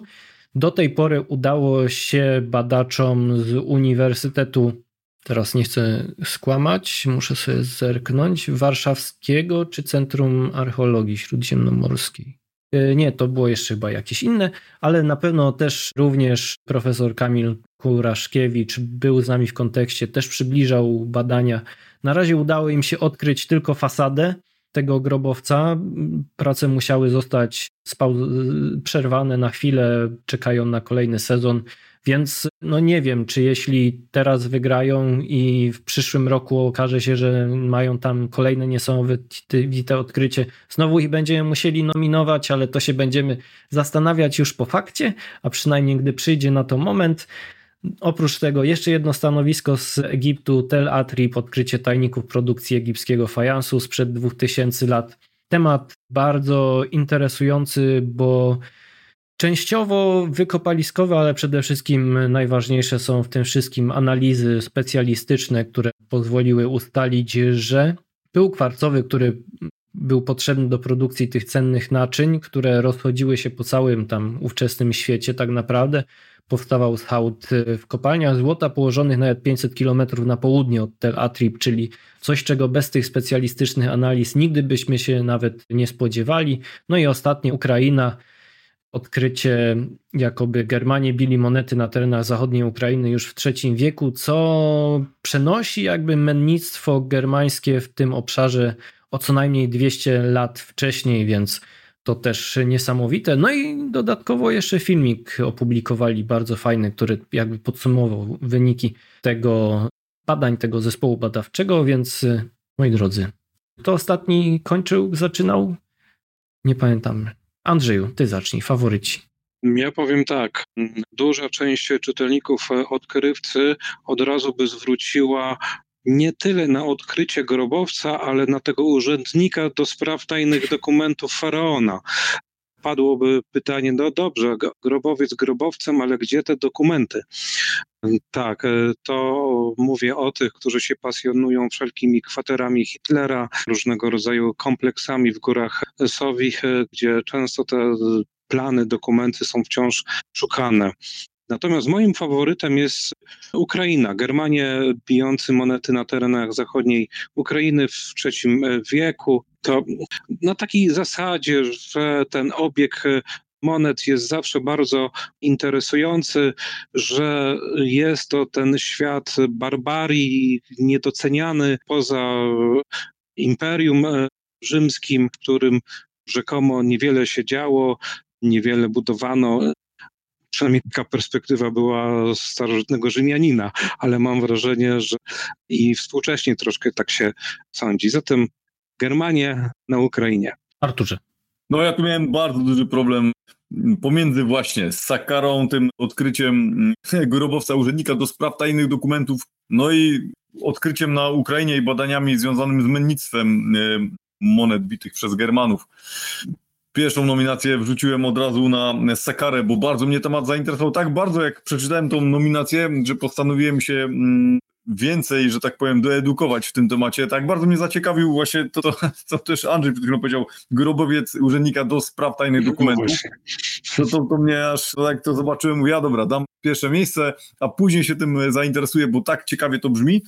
Temat Ukrainy i mm, tego mennictwa, temat jest dla mnie o tyle ciekawy, że jak monety się wszędzie znajduje i, i tak zwane falsy i suberaty tych monet rzymskich, no to co trzeba znaleźć lub do jakich wniosków trzeba przy tych zaniskach dojść, że rzeczywiście mówimy o mennictwie lokalnym. I to jest temat bardzo ciekawy i propagowanie takich informacji jest o tyle fajne, że może się okazywać, że tak naprawdę to mennictwo mm, już zostało gdzieś odkryte, tylko po prostu właśnie obiekty znalezione jeszcze nie dotarły w ręce naukowców. Mhm. I po, pro, propagowanie tego może właśnie przynieść taki skutek, że rzeczywiście ktoś rozpozna e, z pewne znaleziska, e, analogie do tego, co tutaj będzie opublikowane, mam nadzieję.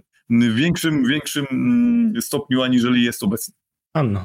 E, ja sercem jestem z Chatalhuyuk, bo to są badania UAM w Poznaniu, to tak chwilą wstępu, ponieważ moim faworytem jest oczywiście Sakkara. Sakkara nam przyniosła i w ogóle Egipt w zeszłym roku przyniósł nam ogrom odkryć i też z perspektywy wieźmio-magicznej ja się też zainteresowałam tymi tajnymi dokumentami, bo w Egipcie tajne dokumenty mogą oznaczać bardzo dużo. No, to tym bardziej zastanawiam się, co tam właśnie. Nie, teraz to już w ogóle. No tak, teraz. Wiedziałem, że tym bardziej będziemy mieć problem w przyszłym roku. Zobaczymy. Ja myślę, że Sakkara przyniesie w przyszłym roku bardzo dużo odkryć. Oni się tam teraz tak, wzięli tak. bardzo mocno i trafili w, w dobre miejsca.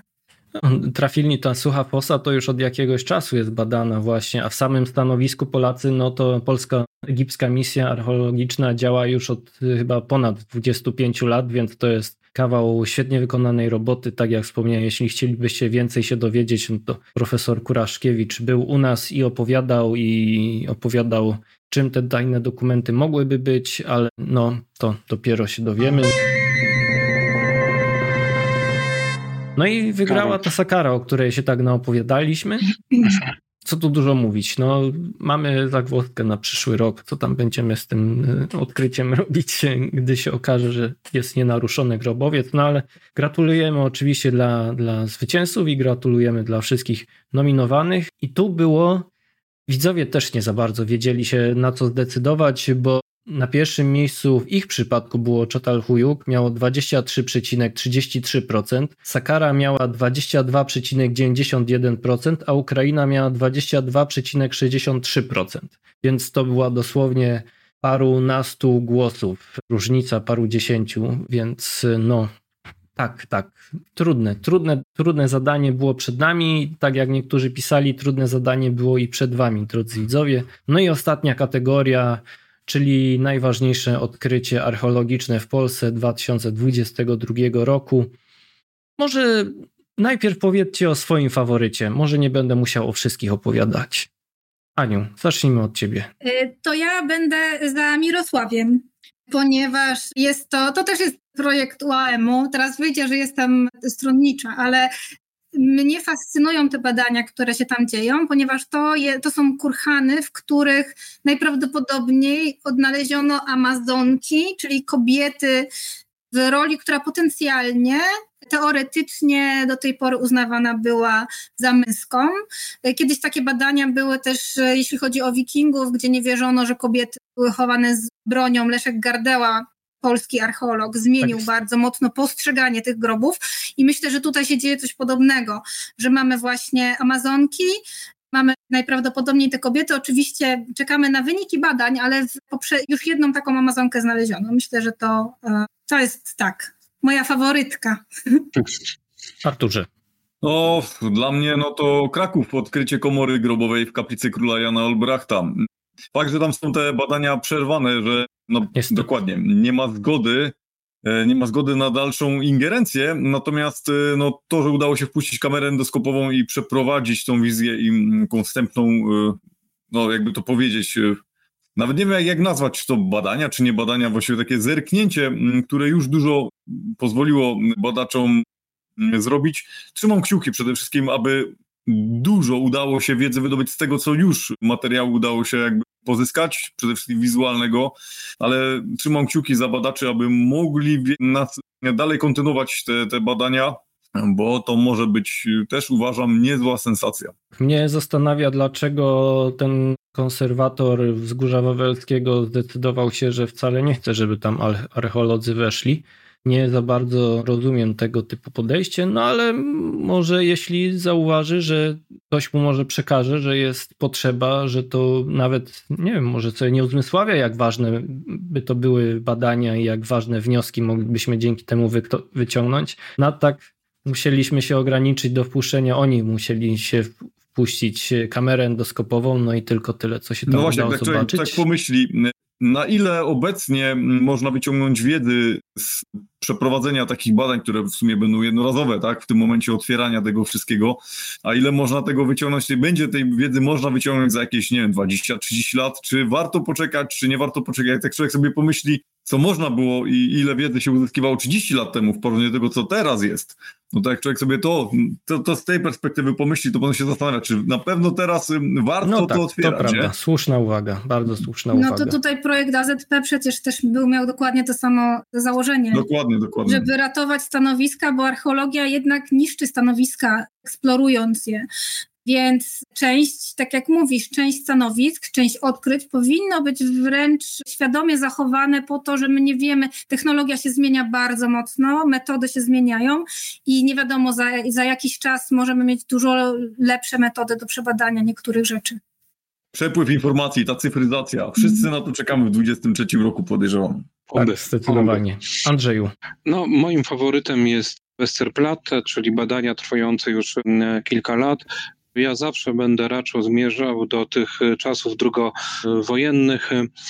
Miejsce symboliczne, pełne przelegendowania. Często znamy piosenkę, że szli czwórkami do nieba, obrońcy Westerplatte, co jest, no ich tak tam dużo nie, nie, nie zginęło, prawda, ale miejsce symboliczne i warte odtworzenia skrupulatnego na poziomie badań z elementami archeologicznymi, co nie udawało się przez kilkadziesiąt lat powojennych i w zasadzie teraz te badania są z rozmachem prowadzone i prowadzone również, no, wydaje się, w pełni profesjonalnie.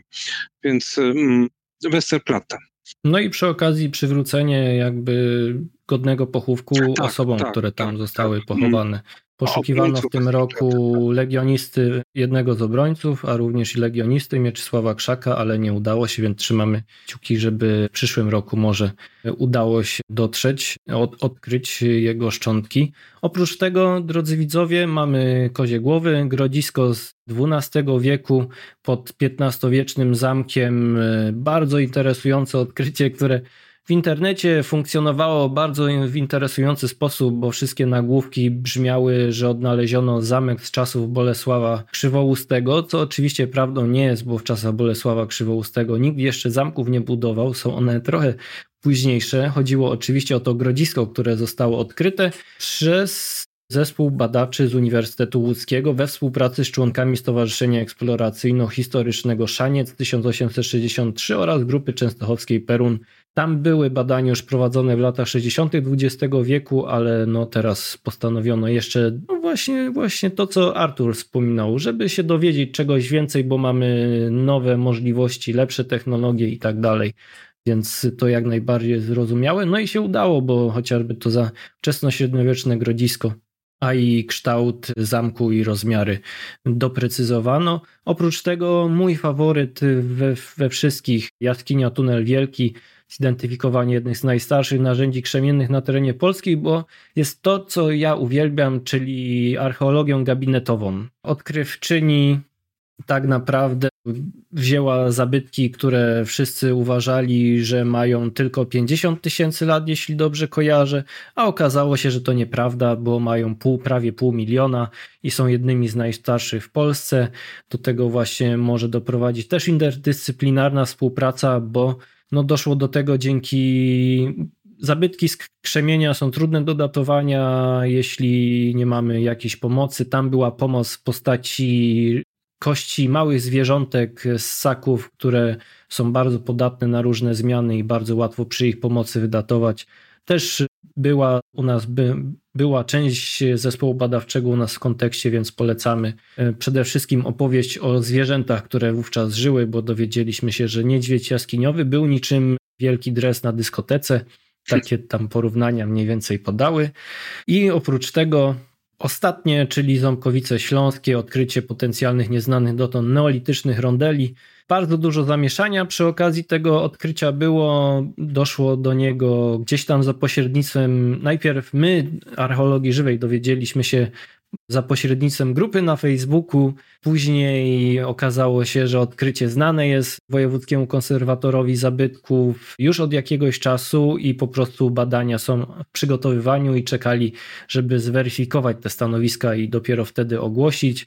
Więc to też takie dobre przypomnienie dla wszystkich, którzy jakieś odkrycie mają, i nawet jeśli nie są go pewni, to mogą się zgłosić, zapytać do nas, jeśli boją się urzędników. My odpisujemy na Facebooku, na ile tylko jesteśmy w stanie, bo nie wszystkie zabytki jesteśmy w stanie zidentyfikować. Artur też na pewno pomaga, bo, bo wszyscy tutaj posiadamy swoją wiedzę, którą jest, jesteśmy w stanie się dzielić w każdej tam swojej własnej dyscyplinie. No ale jeśli ktoś chce, żeby jego nazwisko zostało wpisane jako odkrywcy do oficjalnych papierów, no to trzeba iść niestety drogą urzędową, tak jak wspominaliśmy gdzieś w trakcie. Wszyscy liczymy na to, że cyfryzacja nam to wszystko trochę ułatwi. No, niedoścignione wzory, tak? Portable Antiquity Schema z Wielkiej Brytanii, ale i nawet koledzy w Czechach już też mają niesamowity portal, więc no, wszyscy sobie tego życzymy w 2023 roku. Czy coś jeszcze macie do dodania, bo to już będzie ostatni zwycięzca i będziemy podsumowywać. No ja bym chyba dołożył, no mnie te kozie głowy bardzo interesują. E, temat bardzo ciekawy.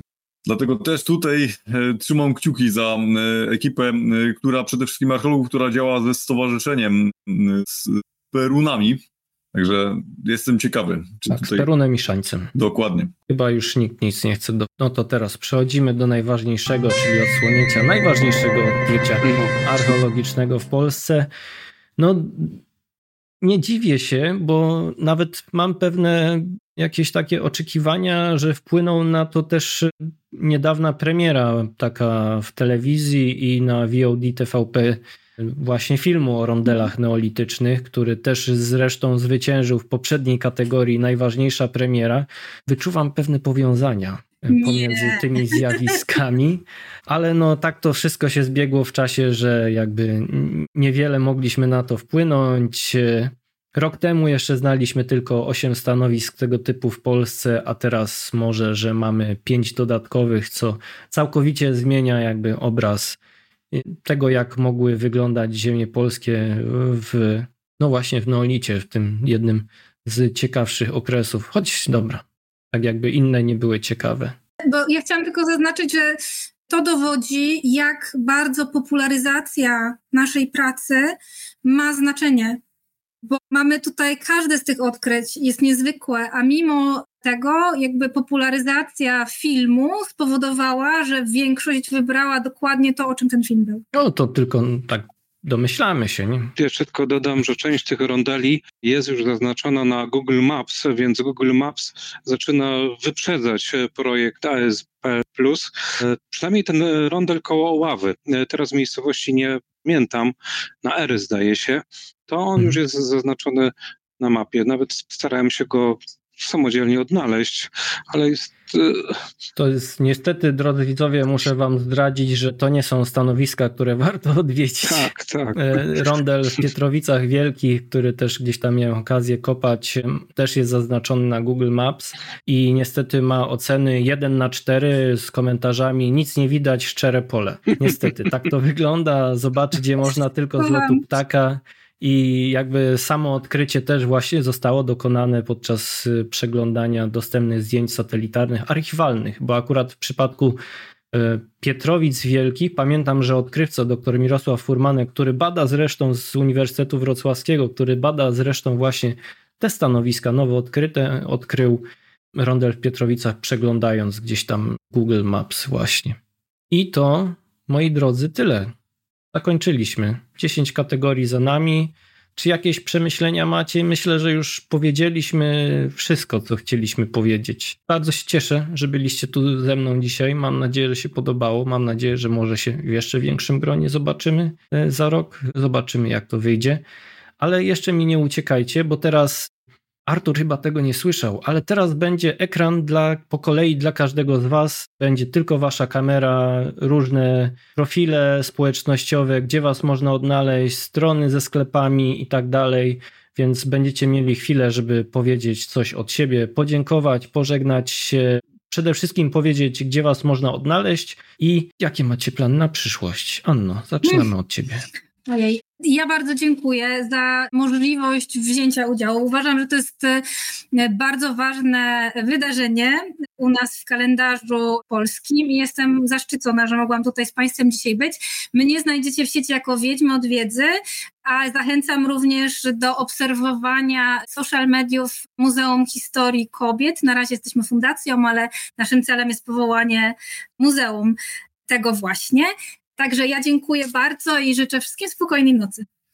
Arturze, chwila dla Ciebie. Bardzo dziękuję za zaproszenie. E, bardzo fajna inicjatywa, kolejna tego typu. Mam nadzieję, że za rok no, czasu będzie więcej, bo podejrzewam, podejrzewam, jestem raczej tego pewny, że z odkryć będzie o wiele, o wiele więcej ciekawszych. No, gdzie mnie można znaleźć? Na Underground Passion na YouTubie, między innymi, no tam już no, tam się dowiecie, co się u mnie dzieje, bo u mnie się dzieje dużo spontanicznie, więc jak się dzieje spontanicznie, ciężko powiedzieć, co będę, co planuję tak naprawdę. No, a właśnie, jest późna godzina, rano muszę wstać, bo bardzo ciekawa rzecz znowu rano, że tak powiem, się może nie rzecz, odkrycie mm, mnie czeka, także moi drodzy widzowie, serdecznie to zapraszam. Że podziel się. No nie mogę, no nie mogę no spalić. czeka. Dobra, to pierwsza część tego, co mnie jutro czeka, właśnie dzisiaj rano była opublikowana na Undergroundzie. Serdecznie zapraszam do oglądania. Widzom dziękuję za ten, za uczestnictwo, bo widziałem, że dzisiaj tutaj było no ponad setka osób tak? 160 osób. No właśnie. Wszystkich serdecznie pozdrawiam. Super. Pan Zedzik pisze, jeden bebok wie, co planuje Artur. Tak, dlatego tym bardziej jestem bebok, tak. zadowolony z tego, że udało mi się go tutaj ściągnąć na, na tak długo, ale już Andrzeju, chwila dla ciebie. O, czasopismo Odkrywca, 12 wydanie w roku. Można nas znaleźć w dobrych punktach sprzedaży prasy oraz pod bardzo prostym adresem odkrywca.pl pl oraz na kilku profilach mediów społecznościowych. Ja tutaj dodam jeszcze, że w numerze styczniowym odkrywcy go sobie tutaj pokażę Wam udało nam się rozgryźć tajemnicę pewnego dokumentu, który funkcjonował od 2019 roku, zwanego dziennikiem wojennym. My już wiemy po weryfikacji, cóż to jest za dokument i to ze stuprocentową pewnością.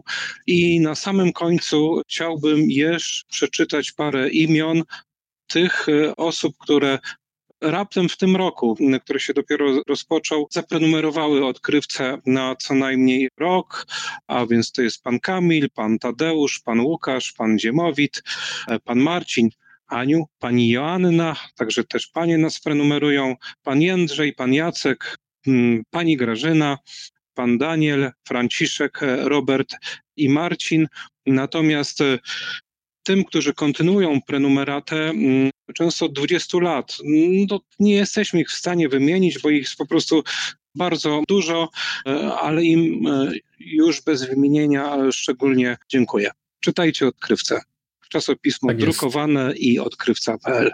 Ja mogę tylko jedną rzecz dodać i bardzo no. chciałbym ją do, dodać. Pamiętam jak na czekaj, dworcu Czekaj, czekaj, bo mi uciekłeś. A nie, jesteś, Jestem? dobra. No, mów. Tak szybko. Tak, tak. Jak pamiętam, jak pod koniec lat 90. na dworcu we Wrocławiu kupiłem pierwszy numer odkrywcy i taką z taką magią otwierałem to, pozna, poznając te artykuły i jest, jest, jest mi niesamowicie, mm, że tak powiem, taki miło, że po 20 latach tak naprawdę dalej to funkcjonuje, dalej dzielicie się wiedzą, także wszyscy odkrywcy, mm, ludzie ciekawie pasji, dzielcie się informacjami z odkrywcą, piszcie ciekawe artykuły, bo nadal, uwierzcie mi, ludzie lubią czytać. No, A macie kolumnę odkrywczyni? E, proszę? Czy macie kolumnę odkrywczyni? Może Zapraszamy bardzo. w takim razie do stworzenia takiej kolumny. Aniu. Jak najbardziej. Tak, nie, nie, nie, nie mamy takiej kolumny, chociaż takie projekty dotyczące Były, no. przeznaczenia dla pań, czy to w postaci konferencji naukowych, bo mm, no, odkrywca ma również e, ogólnopolską konferencję, czy też e, informacji dedykowanych przede wszystkim dla pań, bo to nie można tylko powiedzieć, że tylko dla pań. Takie pomysły mm, były, ale e, ja tutaj liczę na moją koleżankę redakcyjną Annę Majer, która to jest to właśnie koleżanka, która teraz siedzi z szampanem i czeka na wszystkie nasze językowe potknięcia, co obiecała mi przed wyjściem z redakcji. Pozdrawiamy. Pan Łukasz zastanawiał się, pyta się tutaj, czy będzie jakiś opis wygranych znalezisk w czasopiśmie Odkrywca, domyślam się, bo skierowane pytanie do pana Andrzeja. Część już jest opisanych, z tego tak. co gdzieś tam wspominaliśmy.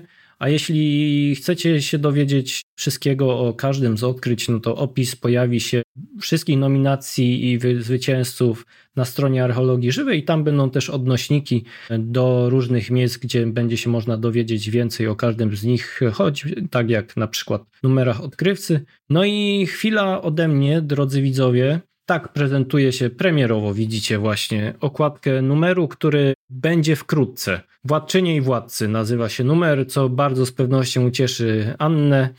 Jest, no, moim zdaniem, przepiękna, robi wrażenie, ale nie jest tylko o Egipcie. O Egipcie tak naprawdę jest tylko jeden artykuł, ale lepszego zdjęcia naprawdę nie znaleźliśmy i dziękujemy za to zdjęcie bardzo serdecznie Wojtkowi Eismondowi koledze od właśnie nominowanej gdzieś tam wystawy o tajemniczym, mumii tajemniczej damy.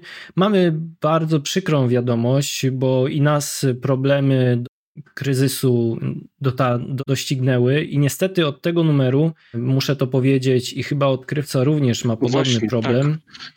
niestety numery będą trochę cieńsze. W naszym przypadku będzie to 8 stron mniej od tego właśnie styczniowego numeru, ale dzięki temu cena numeru ani prenumeraty się nie zmienia, więc nie musicie nas dorzucić do niekończącej się listy podwyżek. Mamy nadzieję, że nie zrazi Was to do nas i że zrozumiecie, że to, że ceny papieru i że wszyscy zamawiają paczki przez kurierów, to ceny papieru powędrowały. On niebotyczne po prostu wartości. 200% czasami bywało, że trzeba było zapłacić drukarni, więc no, musimy to zrobić w taki sposób. Mamy nadzieję, że gdy przyjdą lepsze czasy, to powrócimy do normalnej grubości, a może i nawet większej. Zobaczymy, jak to będzie. Na pewno Andrzeju, tak, chcesz no, dodać ja coś? właśnie o tym zapomniałem, że odkrywca też trzyma linię i odchudził się raptem o cztery strony, ale cenę utrzymujemy i my już wydaliśmy numer o cztery strony mm, cieńszy, no ale staraliśmy się tak zrobić, żeby mniej więcej liczba znaków, które waha się w okolicach 200 tysięcy na numer, była e, zbliżona, czyli treści tutaj jest e, mniej więcej tyle samo, może ciut są mniejsze zdjęcia, jedna czy dwie reklamy jest mniej. No, w taki sposób sobie radzimy. U nas też reklam mniej, ale zdjęć mniejszych nie będziemy robić, bo po prostu u nas w naszym przypadku zawołało, zawołało pomstę do nieba, bo za ładne zdjęcia zabytków nam ludzie przysyłają, mhm. aut, autorzy. No i oczywiście, gdy już sprzedałem najgorszą wiadomość, to dziękuję wszystkim, którzy zaprenumerowali archeologię żywą od ostatniego spotkania, które było no rok temu. Dokładnie to w zeszłym roku. Były to panie Hanna, Monika, Grażyna, Marta, Magdalena, Joanna, Weronika, Katarzyna oraz panowie Robert, Jarosław, Dariusz, Marcin, Mariusz, Paweł, Tomasz, Grzegorz, Jerzy, Mateusz, Arkadiusz, Andrzej, Piotr, Tomasz, Bogdan, Rafał, Kazimierz, Jakub, Adrian, Przemysław, Aleksander, a także Muzeum Regionalne w Siedlcach, bo taka możliwość też istnieje zawsze wszelkie muzea zachęcamy, że mogą nas w taki sposób wspierać. Oczywiście Dziękujemy też wszystkim, którzy udostępniali informacje na temat naszego plebiscytu. Było to bardzo dużo profili, zespołów badawczych, osób prywatnych, głównie wiadomo, osoby, które były nominowane gdzieś tu i ówdzie, ale i też osoby nienominowane udostępniały informacje. Przez jedną krótką chwilę po, publikacji naprawdę archeologiczny światek żył naszym plebiscytem i mamy nadzieję, że tak będzie i w przyszłym roku. No i oczywiście jeszcze raz nie mogę się nadziękować moim wspaniałym współprowadzącym, gościom i współorganizatorom za to, że znaleźliście czas. No nie będę ukrywał w najtrudniejszym chyba w roku okresie bożonarodzeniowo-noworoczno-trzykrólewskim i jakoś znaleźć jeszcze czas i się zapoznać z tymi nominacjami i odesłać mi różne rzeczy i bardzo przepraszam, że was ścigałem. No ale ty też znalazłeś czas, bo ja w wydawnictwie słyszałem, że jeszcze wstępniaka nie napisałeś. Już jest napisany, Ach. już jest napisany. Od, od no dawna to... tylko musiałem go lekko zmodyfikować, bo zapomniałem o jednej bardzo ważnej rzeczy. Ale numer już jest na ukończeniu. W styczniu się na pewno pojawi, drodzy widzowie, zapewniam. Dobrze. I no co? Pozostaje nam życzyć wszystkiego najlepszego sobie i wszystkim odkrywcom, badaczom, pasjonatom, poszukiwaczom, detektorystom e, archiwistom. i innym archiwistom, historykom, kolekcjonerom, żebyście nam przynosili kolejne takie niesamowite odkrycia. Anno? I wszystkim kobietom w tych zawodach. I wszystkim kobietom jak najbardziej. I tak, widzimy się w kolejnym kontekście za tydzień. Będzie o jaćwingach. Wiem, że wiele osób na to czekało. Będzie z nami kolega Marcin Engel, więc już się nie mogę doczekać o godzinie 20, 19, Boże, jak tradycyjnie. Niestety nie z tymi wspaniałymi osobami, ale wiecie już, gdzie ich możecie szukać, więc nie pozostaje mi nic innego, jak się pożegnać. Na razie. Trzymajcie Dziękuję. się zdrowi. Na razie. Cześć.